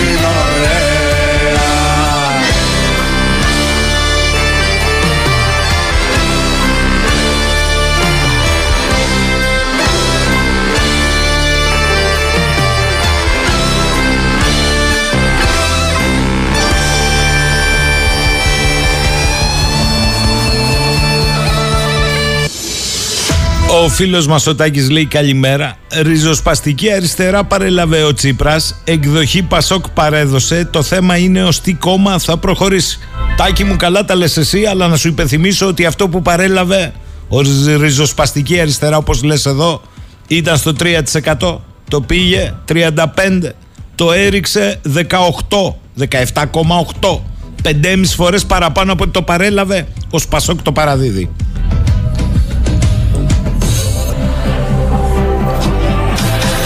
Ο Νικόλας προτείνει την άλλη Παρασκευή, για, καταλαβαίνει πως για σήμερα ήταν δύσκολο χρονικά να γίνει, να μαζέψει ο Παντελής όλα τα αγγλικά του Τσίπρα σε ένα ποτ πουρί, έτσι ως ελάχιστο φόρο τιμής στον πολιτικό άντρα. Άλλος λέει εδώ, Σάκης, οι κανονικοί πολιτικοί ηγέτες κομμάτων έχουν πίσω τους αρθρογραφία, βιβλιογραφία, μελέτες. Κοιτάξτε το Μαρίνο Σιζόπουλο του ΕΔΕΚ στην Κύπρο, ακόμη και ο Αναστασιάδης και ο Χριστοδουλίδης. Μην τους πω όλους, έχουν μελέτες και προτάσεις με επιστημονικότητα. Ο Τσίπρας, ο Μητσοτάκης, ο Ανδρουλάκης, όλοι μαζί δεν έχουν γράψει το Λόλα να ένα μήλο και μας έχουν ζαλίσει στα κεντρικά ΜΜΕ πώς είναι ηγέτες με άστρο, χαρακτήρα κτλ. Πέρα από τα στημένα πάνελ, τι έχουν πει, τι έχουν γράψει, Τίποτα. 0 από 0-0. Αυτή είναι η αλήθεια. Η Νίκη λέει: Θυμάστε που ψάχναμε να βρούμε πώς ξαναβγήκε ο Μητσοτάκης, ποιος τον ψήφισε. Ακούγοντας τους ακροατές, σιγά σιγά τους βρίσκουμε. Αυτό που νομίζω εγώ είναι κάτι που είπε ένας καλεσμένος σας. Πριν τις εκλογές του Μαΐου, ο Τσίπρας πήγε στο Γερμανό Σόλτς, μάλλον να πάρει εντολές για το Αιγαίο και την Τουρκία. Τυχαίο ή την έκανε για να μην φορτωθεί μαζί με το τέταρτο μνημόνιο. Βασίλης, η μεγαλοαστική τάξη δεν χώνεψε ποτέ πως ένας καταληψία, ένας διαδηλωτής της Γένοβας, ένας άσημος νεαρός, κατάφερε να γίνει πρωθυπουργός στην απόλυτα ελεγχόμενη ελληνική δημοκρατία. Μέχρι και τη Χρυσή Αυγή επιστράτευσαν για να του κόψουν το δρόμο προς το Μαξίμου. Κώστας, ο Τσίπρας πάντως προεκλογικά να θυμίσω πως είχε κάνει κουβέντα για το πώς θα είναι ο ΣΥΡΙΖΑ μετά από αυτόν, μάλλοντας θέλοντας να θέσει πρώτον των ευθυνών τους και τα άλλα στελέχη, ίσως να το είχε προαποφασίσει. Μάλιστα. Παιδιά να στέλνετε σε ένα λογαριασμό όμως γιατί εδώ δεν σας προλαβαίνω. Ο Ηλίας για όλα τα δεινά που συμβαίνουν σε αυτό τον τόπο αυτοί οι κόπροι τα κάνουν. Το Τζίμπρα τον τέλειωσε η προπαγάνδα του συστήματος που καταπίνει πολιτικούς. Γιατί μιλάνε όλοι για τις αποτυχίες του Τσίπρα όταν οι άλλοι 40 χρόνια έφτασαν να καταντήσουν αυτό το κράτος και να παίρνουν 40% στις εκλογές, τα 4,5 χρόνια τους μάραναν. Μάλιστα. Πήγε λέμε το ΣΥΡΙΖΑ στο 35%. Δεν πήγε κανένας στο ΣΥΡΙΖΑ στο 35% και μετά στην κυβέρνηση. Ο λαός τον πήγε μέσα στην απόγνωση που φυσικά ο σύμβουλος οδηγεί πάντα σε λάθη. Τα ίδια λάθη που φέρνουν τον Κυριάκο ξανά πρωθυπουργό.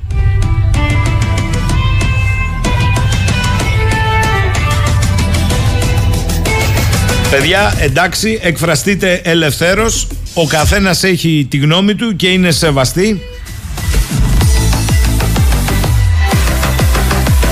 Ο Τάκης λέει τη διαδρομή ακολούθησε αυτή από αντιμνημονιακή σε συστημική πολιτική κατέληξε για να δούμε τώρα τι θα γίνει από εδώ και κάτω λέει.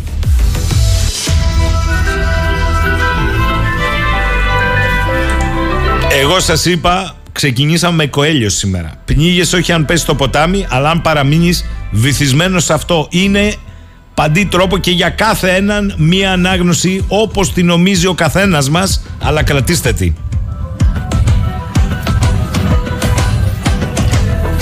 Ωραίο αυτό που μου λέει εδώ πέρα ο Μανώλης. Καλά λέει, το πώς μπήκε στην πολιτική είναι ένα θέμα. Αλλά το διαχρονικό ερώτημα του λαού για τους πολιτικούς που έχουν και αρχηγικό ρόλο είναι όχι το πώς μπαίνουν στην πολιτική τόσο όσο πώς είναι τώρα. Μπορεί να μας πει λοιπόν κάποιος από αυτούς που εγκαλούν τον Αλέξη Τσίπρα ότι ο Τσίπρας φεύγει πλουσιότερος από την πολιτική πραγματικότητα διότι η εικόνα καθομολογία των περισσότερων είναι ότι δεν ήγγιξε ούτε μισό δαχτυλάκι στο μέλι. Τώρα αρέσει δεν αρέσει, για μένα λέει ήταν ένα πλεονέκτημα.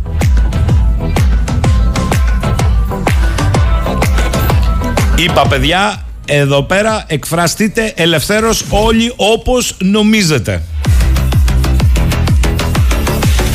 Να τηρούμε όμως ένα μέτρο ευπρέπειας, διότι εδώ πέρα μου είχε έρθει ένα μήνυμα από τον Παναγιώτη, βρίζει όλο το πολιτικό σύστημα. Να μην πω τώρα με τι. Εντάξει, εκφράσω αλλού, ας πούμε. Υπάρχει κι άλλος τρόπος να κάνεις κριτική. Τώρα πρέπει να διαβάσω εγώ τις εκφράσεις που αρχίζουν από γα, που, που, μου και τα λοιπά, δεν γίνεται. Εντάξει. Υπάρχει και ένα όριο. Είπαμε, διαβάζουν τα πάντα, αλλά εντάξει. Λοιπόν, με τραγούδι πάμε στο τελευταίο διάλειμμα για σήμερα. Στου δειλινού την άκρη αποκοιμήθηκα. Σαν ξένος, σαν ξενάκι Σαν πάντα ξένος. Κι ήρθε και κατακάθισε πάνω μου σαν σεντόνι όλη της γης η σκόνη, όλη της γης η σκόνη. Ο, ο, ο, Ήρθε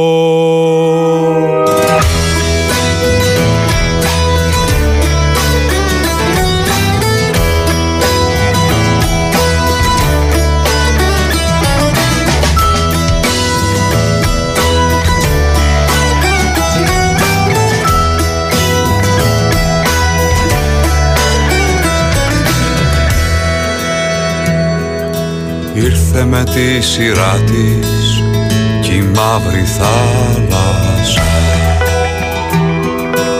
Έφερε ένα καράβι ακυβέρνητο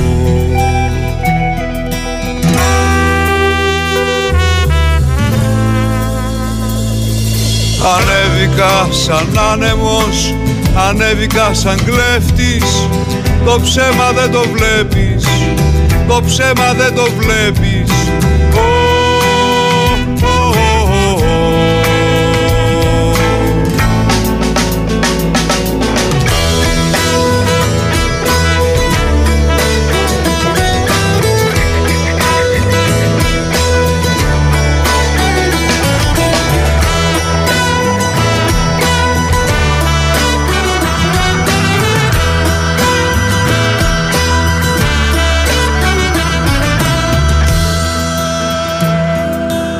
πλώρια κουμπισμένος ένας διάφανος. Τα κόκαλα μετράει μένει αφωνός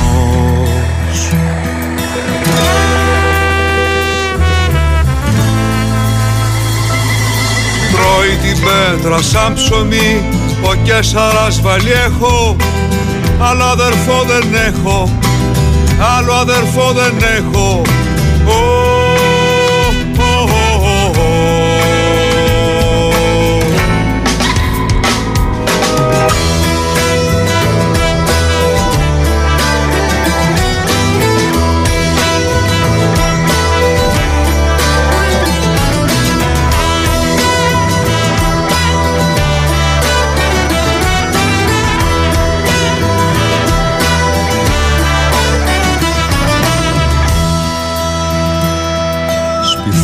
το τσιγάρο σε κάθε ουφιξιά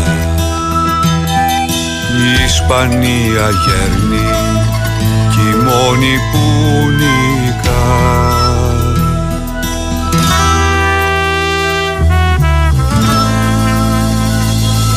Η δονή που μας γεννά που παίζει το χαρτί μας χωρίς τη θέλησή μας χωρίς τη θέλησή μας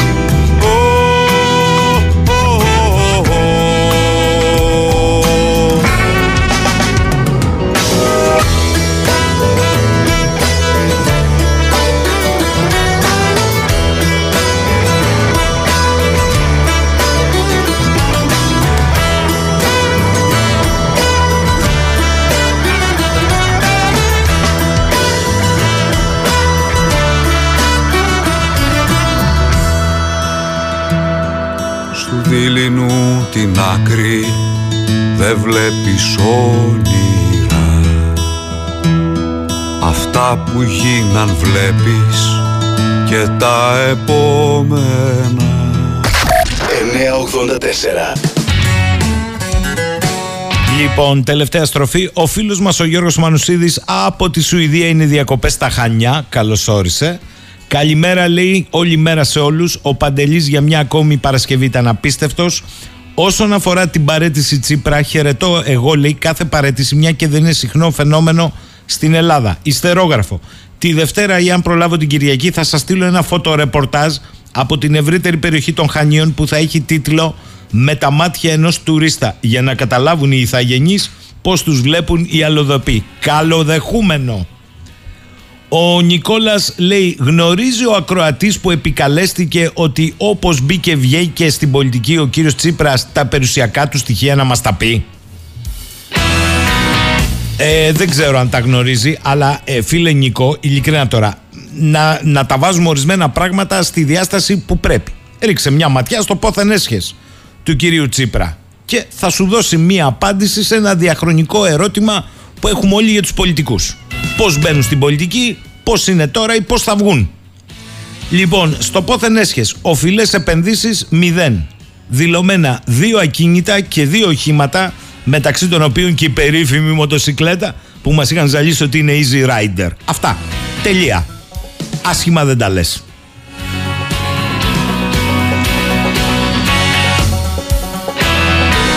Άλλος φίλος λέει εδώ, Οκτώβριος 61 Ανδρέα Παπανδρέου, η Ελλάδα ανήκει στους Έλληνες. Ιανουάριος 15 Αλέξης Τσίπρας για πρώτη φορά αριστερά. Δύο ηγέτες που έφεραν την αλλαγή και θα μείνουν στην ιστορία. Αγαπήθηκαν και μισήθηκαν όσο κανείς άλλος. Εντάξει. Η Βάσο μου λέει το επίπεδο των εκροατών σας ανα... ανεβαίνει βλέπω αναμενόμενο για τη Βάσο μου; Συζήτηση επίπεδου είναι υποκειμενική άποψη. Ο καθένας την έχει. Όταν το όχι έγινε ναι, ότι τέσσερα χρόνια ήταν συμπολίτευση με, με Μητσοτάκη, θα το πει λέει κανένας. Θα αλλάξω λέει το αφήγημα ο Σιμεών. Δηλαδή τον Κωνσταντίνο Καραμαλή, τον Αντώνη Σαμαρά, τον Γιώργο Παπανδρέου τους έφαγε το σύστημα και κάτι άλλο περί των εκφράσεων δεν έβαλε το δάκτυλο στο μέλι. Αυτές οι εκφράσεις δεν έχουν σημασία όταν ο ίδιος επέτρεψε στο ίδιο σύστημα να βάλει το χέρι στο βάζο με το μέλι. Να βάλει χέρι στα αεροδρόμια, στους πληστηριασμούς, στην ενέργεια, στις μεταφορές, στο ΝΑΤΟ, με βάση παντού, υπερταμείο με γη και ουρανού και άλλα πολλά που συνέχισαν και αυτοί που έβαζαν και βάζουν το δάκτυλο στο μέλι. Σωστή η διατύπωση σημαίων, αλλά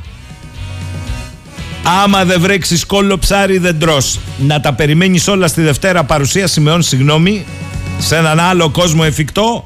Καλημέρα αγάπη μου. Και τέλος ο Νίκος από τη Ρόδο. Πολλοί χλιαροί διαχειριστές, οι φυσικασμένοι και συμβασμένοι προσπαθούν να στριμωχτούν στο παραφορτωμένο λεωφορείο του πολιτικού κέντρου των 4 εκατομμυρίων ψήφων. Ακόμη και αν ζούσαμε στην τέλεια χώρα δίχως προβλήματα, κάποιος θα έπρεπε ρεγαμότο να εκφράζει μια εναλλακτική πρόταση με ριζοσπαστικό και όχι διαχειριστικό λόγο και χωρίς να αγνοεί επιδεικτικά τα 5 εκατομμύρια ψήφων αποχής και διαμαρτυρίας. Νίκο, αν έχεις κάτι για offshore καταθέσεις ονόματα εταιρεών και συγγενών να τα πεις. Αν τώρα θέλεις να κάνουμε ραδιοφωνικό κουτσομπολιό, με συγχωρείς, εμείς ποτέ δεν το κάναμε για κανέναν και δεν θα το κάνουμε ούτε τώρα. Και πάω στη Γαλλία πολύ γρήγορα προς το τέλος της εκπομπής με τον καλό φίλο που διαμένει και εργάζεται εκεί, τον κύριο Κώστα Πικραμένο, ο οποίος ε, είναι εμπειρογνώμονας του Ευρωπαϊκού Κοινοβουλίου σε θέματα ασφάλειας και δική εσωτερικής Λοιπόν, διότι η Γαλλία φλέγεται τρία μερόνυχτα και ως φαίνεται τα πράγματα βαίνουν από το κακό στο χειρότερο. Καλημέρα κύριε Πικραμένε. Καλημέρα κύριε Σαχίνη. Ε, όπως τα λέτε είναι και εντάξει, να μην κάνουμε τις κασάνδρες, αλλά η κατάσταση δεν είναι καθόλου καλή. Όταν λέτε δεν είναι καθόλου καλή, δεν έχει σχέση με άλλα, άλλα επεισόδια που βλέπαμε ή είναι μία από τα ίδια, αλλά παρατεταμένα; Ε, κοιτάξτε εδώ γίνεται η σύγκριση με τι έγινε το 2005. Έχουν περάσει 18 χρόνια από τότε, έχουν κάποια ποιοτικά χαρακτηριστικά αλλάξει όσον αφορά δηλαδή τη χρήση των ε, κοινωνικών ε, δικτύων στις λεγόμενες ενδοεπικοινωνίες των ε, ευαίσθητων συνοικιών, περιοχών κλπ. Αλλά έχουμε φύγει τελείως από αυτό το ίδιο το γεγονός, δηλαδή την δολοφονία εκ προθέσεως, έτσι την αξιολογεί η εισαγγελία του, του παρισιου και πλέον έχουμε μπει στη λογική του μαζικού πλιάτσικου είναι το σχέδιο εφιάλτης που οι υπηρεσίες πληροφοριών στη Γαλλία καθώς και η αστυνομία της Γαλλίας το είχε πάντα στο σιρτάρι ως το σενάριο εκείνο που πλέον η κατάσταση ξεφεύγει και μπαίνουμε πλέον σε άλλες πρακτικές. Πείτε μου όμως, ε, το, το κρατικό σύστημα έχει βάλει νερό στο μήλο να φτάνουμε μέχρι το πιάτσικο. Δηλαδή, στρατοχωροφυλακή, τάγκ, το ένα τ' άλλο να περιπολούν σε πόλεις μήνες τώρα, ε, δεν είναι και η καλύτερη κατάσταση. Και άμα πυροβολείς και ψυχρό. Όχι, δεν είμαστε σε αυτή τη λογική. Αυτό που, είχε, που υπήρχε παλιά το καθεστώς έκτακτης ανάγκης έχει πλέον ε, όχι καταργηθεί, αλλά πλέον έχει, έχει πέσει ο βαθμός επικινδυνότητας. Αυτό που υπήρχε δηλαδή για δύο χρόνια μετά τον Πατακλάν. Ποια είναι τώρα η πρακτική και η τακτική του Μακρόν; Η, το επιχείρημα το οποίο υπάρχει είναι ότι προτιμούμε ε, να καίγονται ακόμα και δημόσια κτίρια προκειμένου να αποφύγουμε την επαφή. Διότι η επαφή ε, ενέχει και τον κίνδυνο να έχουμε και δεύτερο νεκρό που σημαίνει ότι πλέον μπαίνουμε σε ένα φαύλο κύκλο όπου ουσιαστικά ανατροφοδοτείται. Αυτό όμως που κάνουν οι ειδικοί λένε ότι λειτουργεί boomerang διότι στη Γαλλία υπάρχουν δύο ενημερωτικοί σταθμοί οι οποίοι 24 ώρες το 24ωρο παίζουν ειδήσεις, τίποτα άλλο. Αναπαράγονται λοιπόν τα πάντα, ακόμα και τα βίντεο που τραβάνε από τα πλιάτσικα που κάνουν στα εμπορικά κέντρα, ο κόσμος βλέπει τι γίνεται. Μπουκάρουν με αυτοκίνητα σε σούπερ μάρκετ, θυμίζει ο γιος του Κώστα Γαβρά, του γνωστού του, του σκηνοθέτη, πριν από έξι μήνες. Αυτό που σας λέω, ούτε προφήτης να ήταν ο Ρωμάν Γκραβά, είναι ο γιος του στο Netflix έχει ανεβάσει μία ταινία η οποία λέγεται Ατενά. Μπορεί να τη δει οποιοδήποτε. Ουσιαστικά η ταινία είναι αυτό που γίνεται αυτή τη στιγμή στη Γαλλία. Δηλαδή ο άνθρωπος αυτός πριν από ένα χρόνο έγραψε ένα σενάριο για αυτό που βλέπουμε σήμερα σε real time. Δεν μου λέτε ε, κύριε Πικραμενέ, μήπως ε, επιδιωκόμενος στόχος είναι να μετατραπεί οι κινητοποιήσεις που γίνονται για τη δολοφονία παιδιών, για τα αιτήματα που έχει εν πάση περιπτώσει η κοινωνία σε πλιάτσικο, δηλαδή σε εκφυλισμό, ούτως ώστε να επέλθει μετά ο πέλεκης του η σιδερένια γροθιά του κράτους; Λέω. Όχι, όχι, γιατί έγινε η λεγόμενη ειρηνική πορεία με επικεφαλής στη μητέρα του, του Θανόντα, στην οποία αν θέλετε πέρα από κάποιους ε, μπαχαλάκιδες είχε 7.000 κόσμο. Ε, με τα μπλουζάκια τους, με τα μπαλονάκια τους, με τις σημεούλες τους, έκαναν ό,τι έκαναν την πορεία τους, τελείωσε και στο τέλος εκφυλίστηκε από κάποιους μπαχαλάκιδες οι οποίοι ήταν κρυμμένοι στην ουρά της πορείας. Το πρόβλημα είναι ότι όταν πέφτει ο ήλιος, ξέρετε είναι και καλοκαίρι, οπότε όλα αυτά ξεκινάνε μετά τις 10 το βράδυ και πάνε μέχρι τις 6 το πρωί. Το πλιάτσικο γίνεται και γίνεται διότι είναι τέτοια η ανθρωπογεωγραφία αν θέλετε στα, στα προάστια αν δείτε από τους 700 που έχουν συλληφθεί, η συντριπτική πλειονότητα άκουσον άκουσον είναι ηλικίες 14-18. Πείτε μου ποιο παιδί το οποίο πάει στο Λύκειο αυτή τη στιγμή τον αφήνει ο γονέας να φύγει, να πάει να κάνει πλιάτσικο ή να πάει να λύσει τους λογαριασμούς του με τα σώματα ασφάλειας. Οπότε μπαίνουμε και σε θέματα τα οποία είναι καθαρά κοινωνιολογικού ενδιαφέροντος. Ποια είναι η επόμενη μέρα; Ξεκίνησε τοπικά από το δυτικό Παρίσι, από την Αντέρ δηλαδή και όχι από το Σαντενί που λένε κάποιοι δημοσιογράφοι και πλέον έχει σαν κορονοϊός αν θέλετε κάνει μετάσταση σε όλες τις μεγάλες αλλά και τις λεγόμενες ε, επαρχιακές πόλεις, πόλεις δηλαδή των 50-60 χιλιάδων κατοίκων.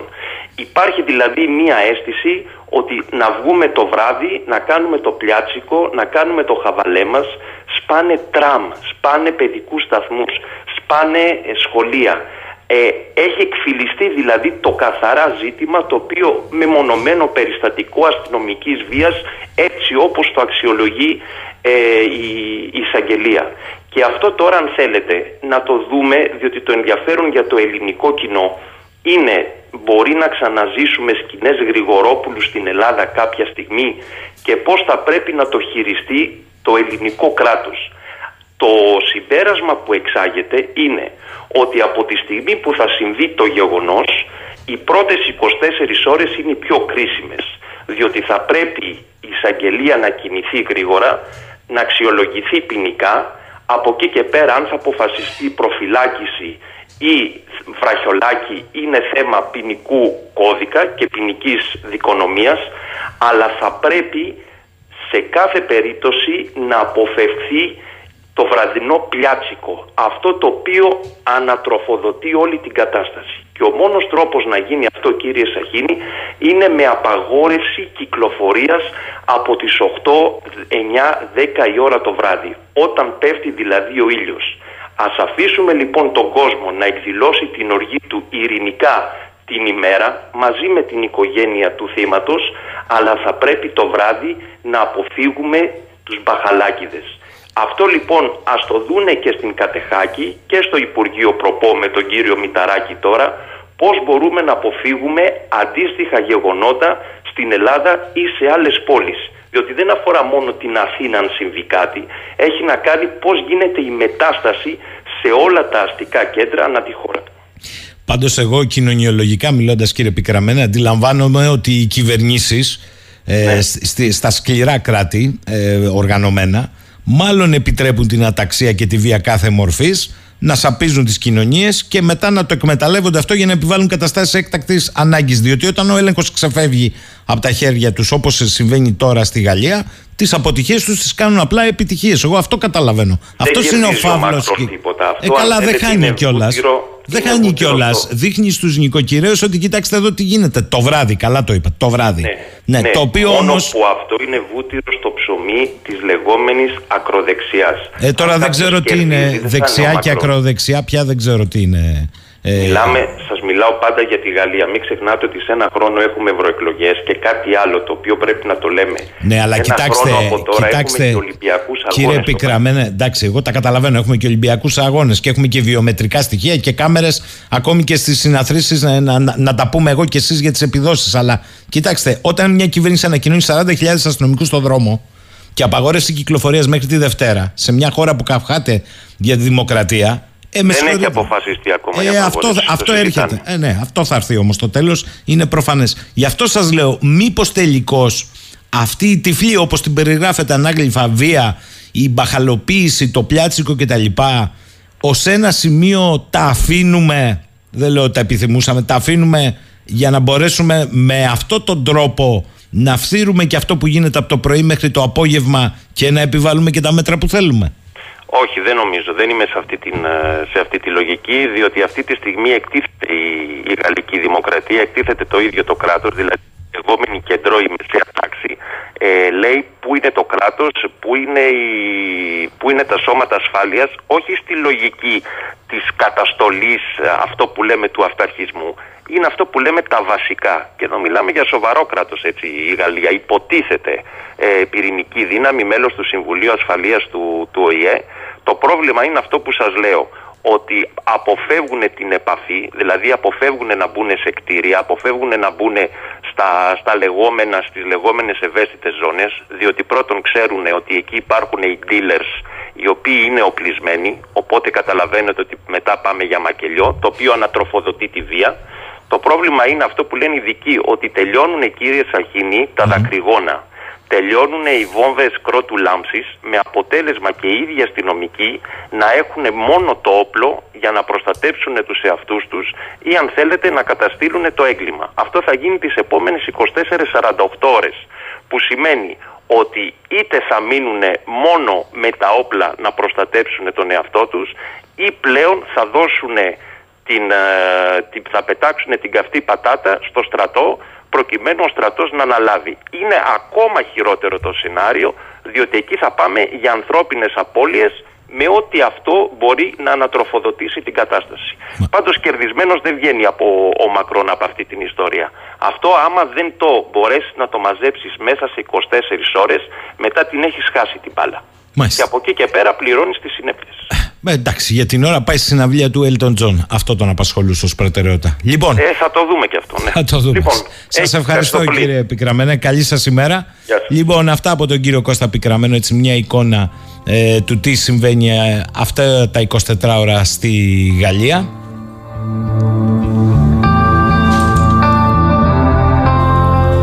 Κάπου εδώ ε, φτάνουμε προς το τέλος λέει ένας κοστής εδώ πείτε με κοινικό αλλά ένα σύστημα που βασίζεται στην κουλτούρα του φόβου χρειάζεται ένα βαθμό αστάθειας και τρέλας για να δικαιολογήσει την ανάγκη ύπαρξής του.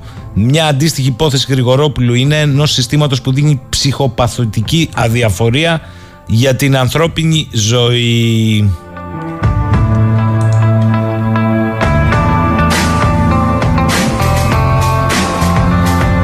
Άλλος Κωστής λέει: Αρκετοί μαθητές Λυκειού θα έβγαιναν για πλιάτσικο και εδώ. Βλέπετε συμμορίες ανηλίκων και αν δεν έχει φτάσει στο επίπεδο της Γαλλίας θα φτάσει, διότι τα αίτια είναι τα ίδια σε όλη την Ευρώπη.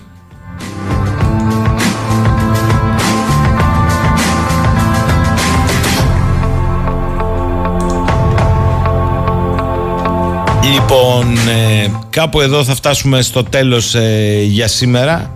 Θα ανανεώσουμε το ραντεβού μας να είμαστε καλά πρώτα, Δευτέρα, 10 και κάτι. Καλημέρα σε όλους.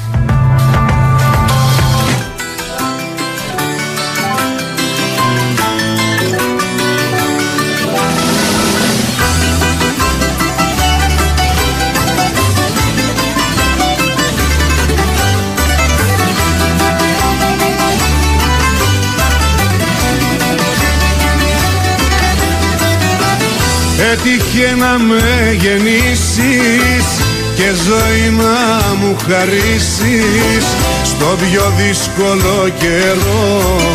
Μάνα που ζω. Το βαρκάκι που με φέρνει εμπατάρισε και γέρνει. Πες μου που να κρατηθώ να σταθώ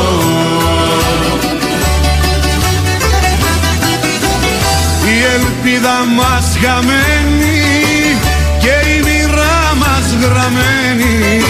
Στου διαβόλου το κοιτάπι να του βγει το μάτι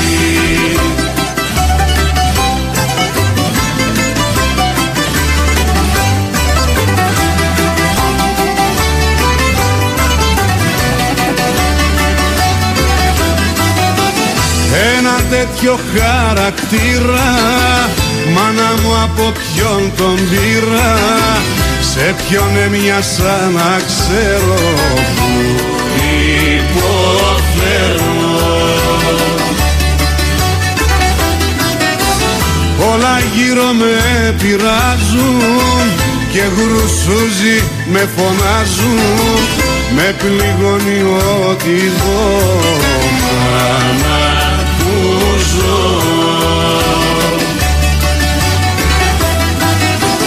Η ελπίδα μας χαμένη και η μοίρα μας γραμμένη. Στου διαβόλου το κοιτάπι να του βγει το μάτι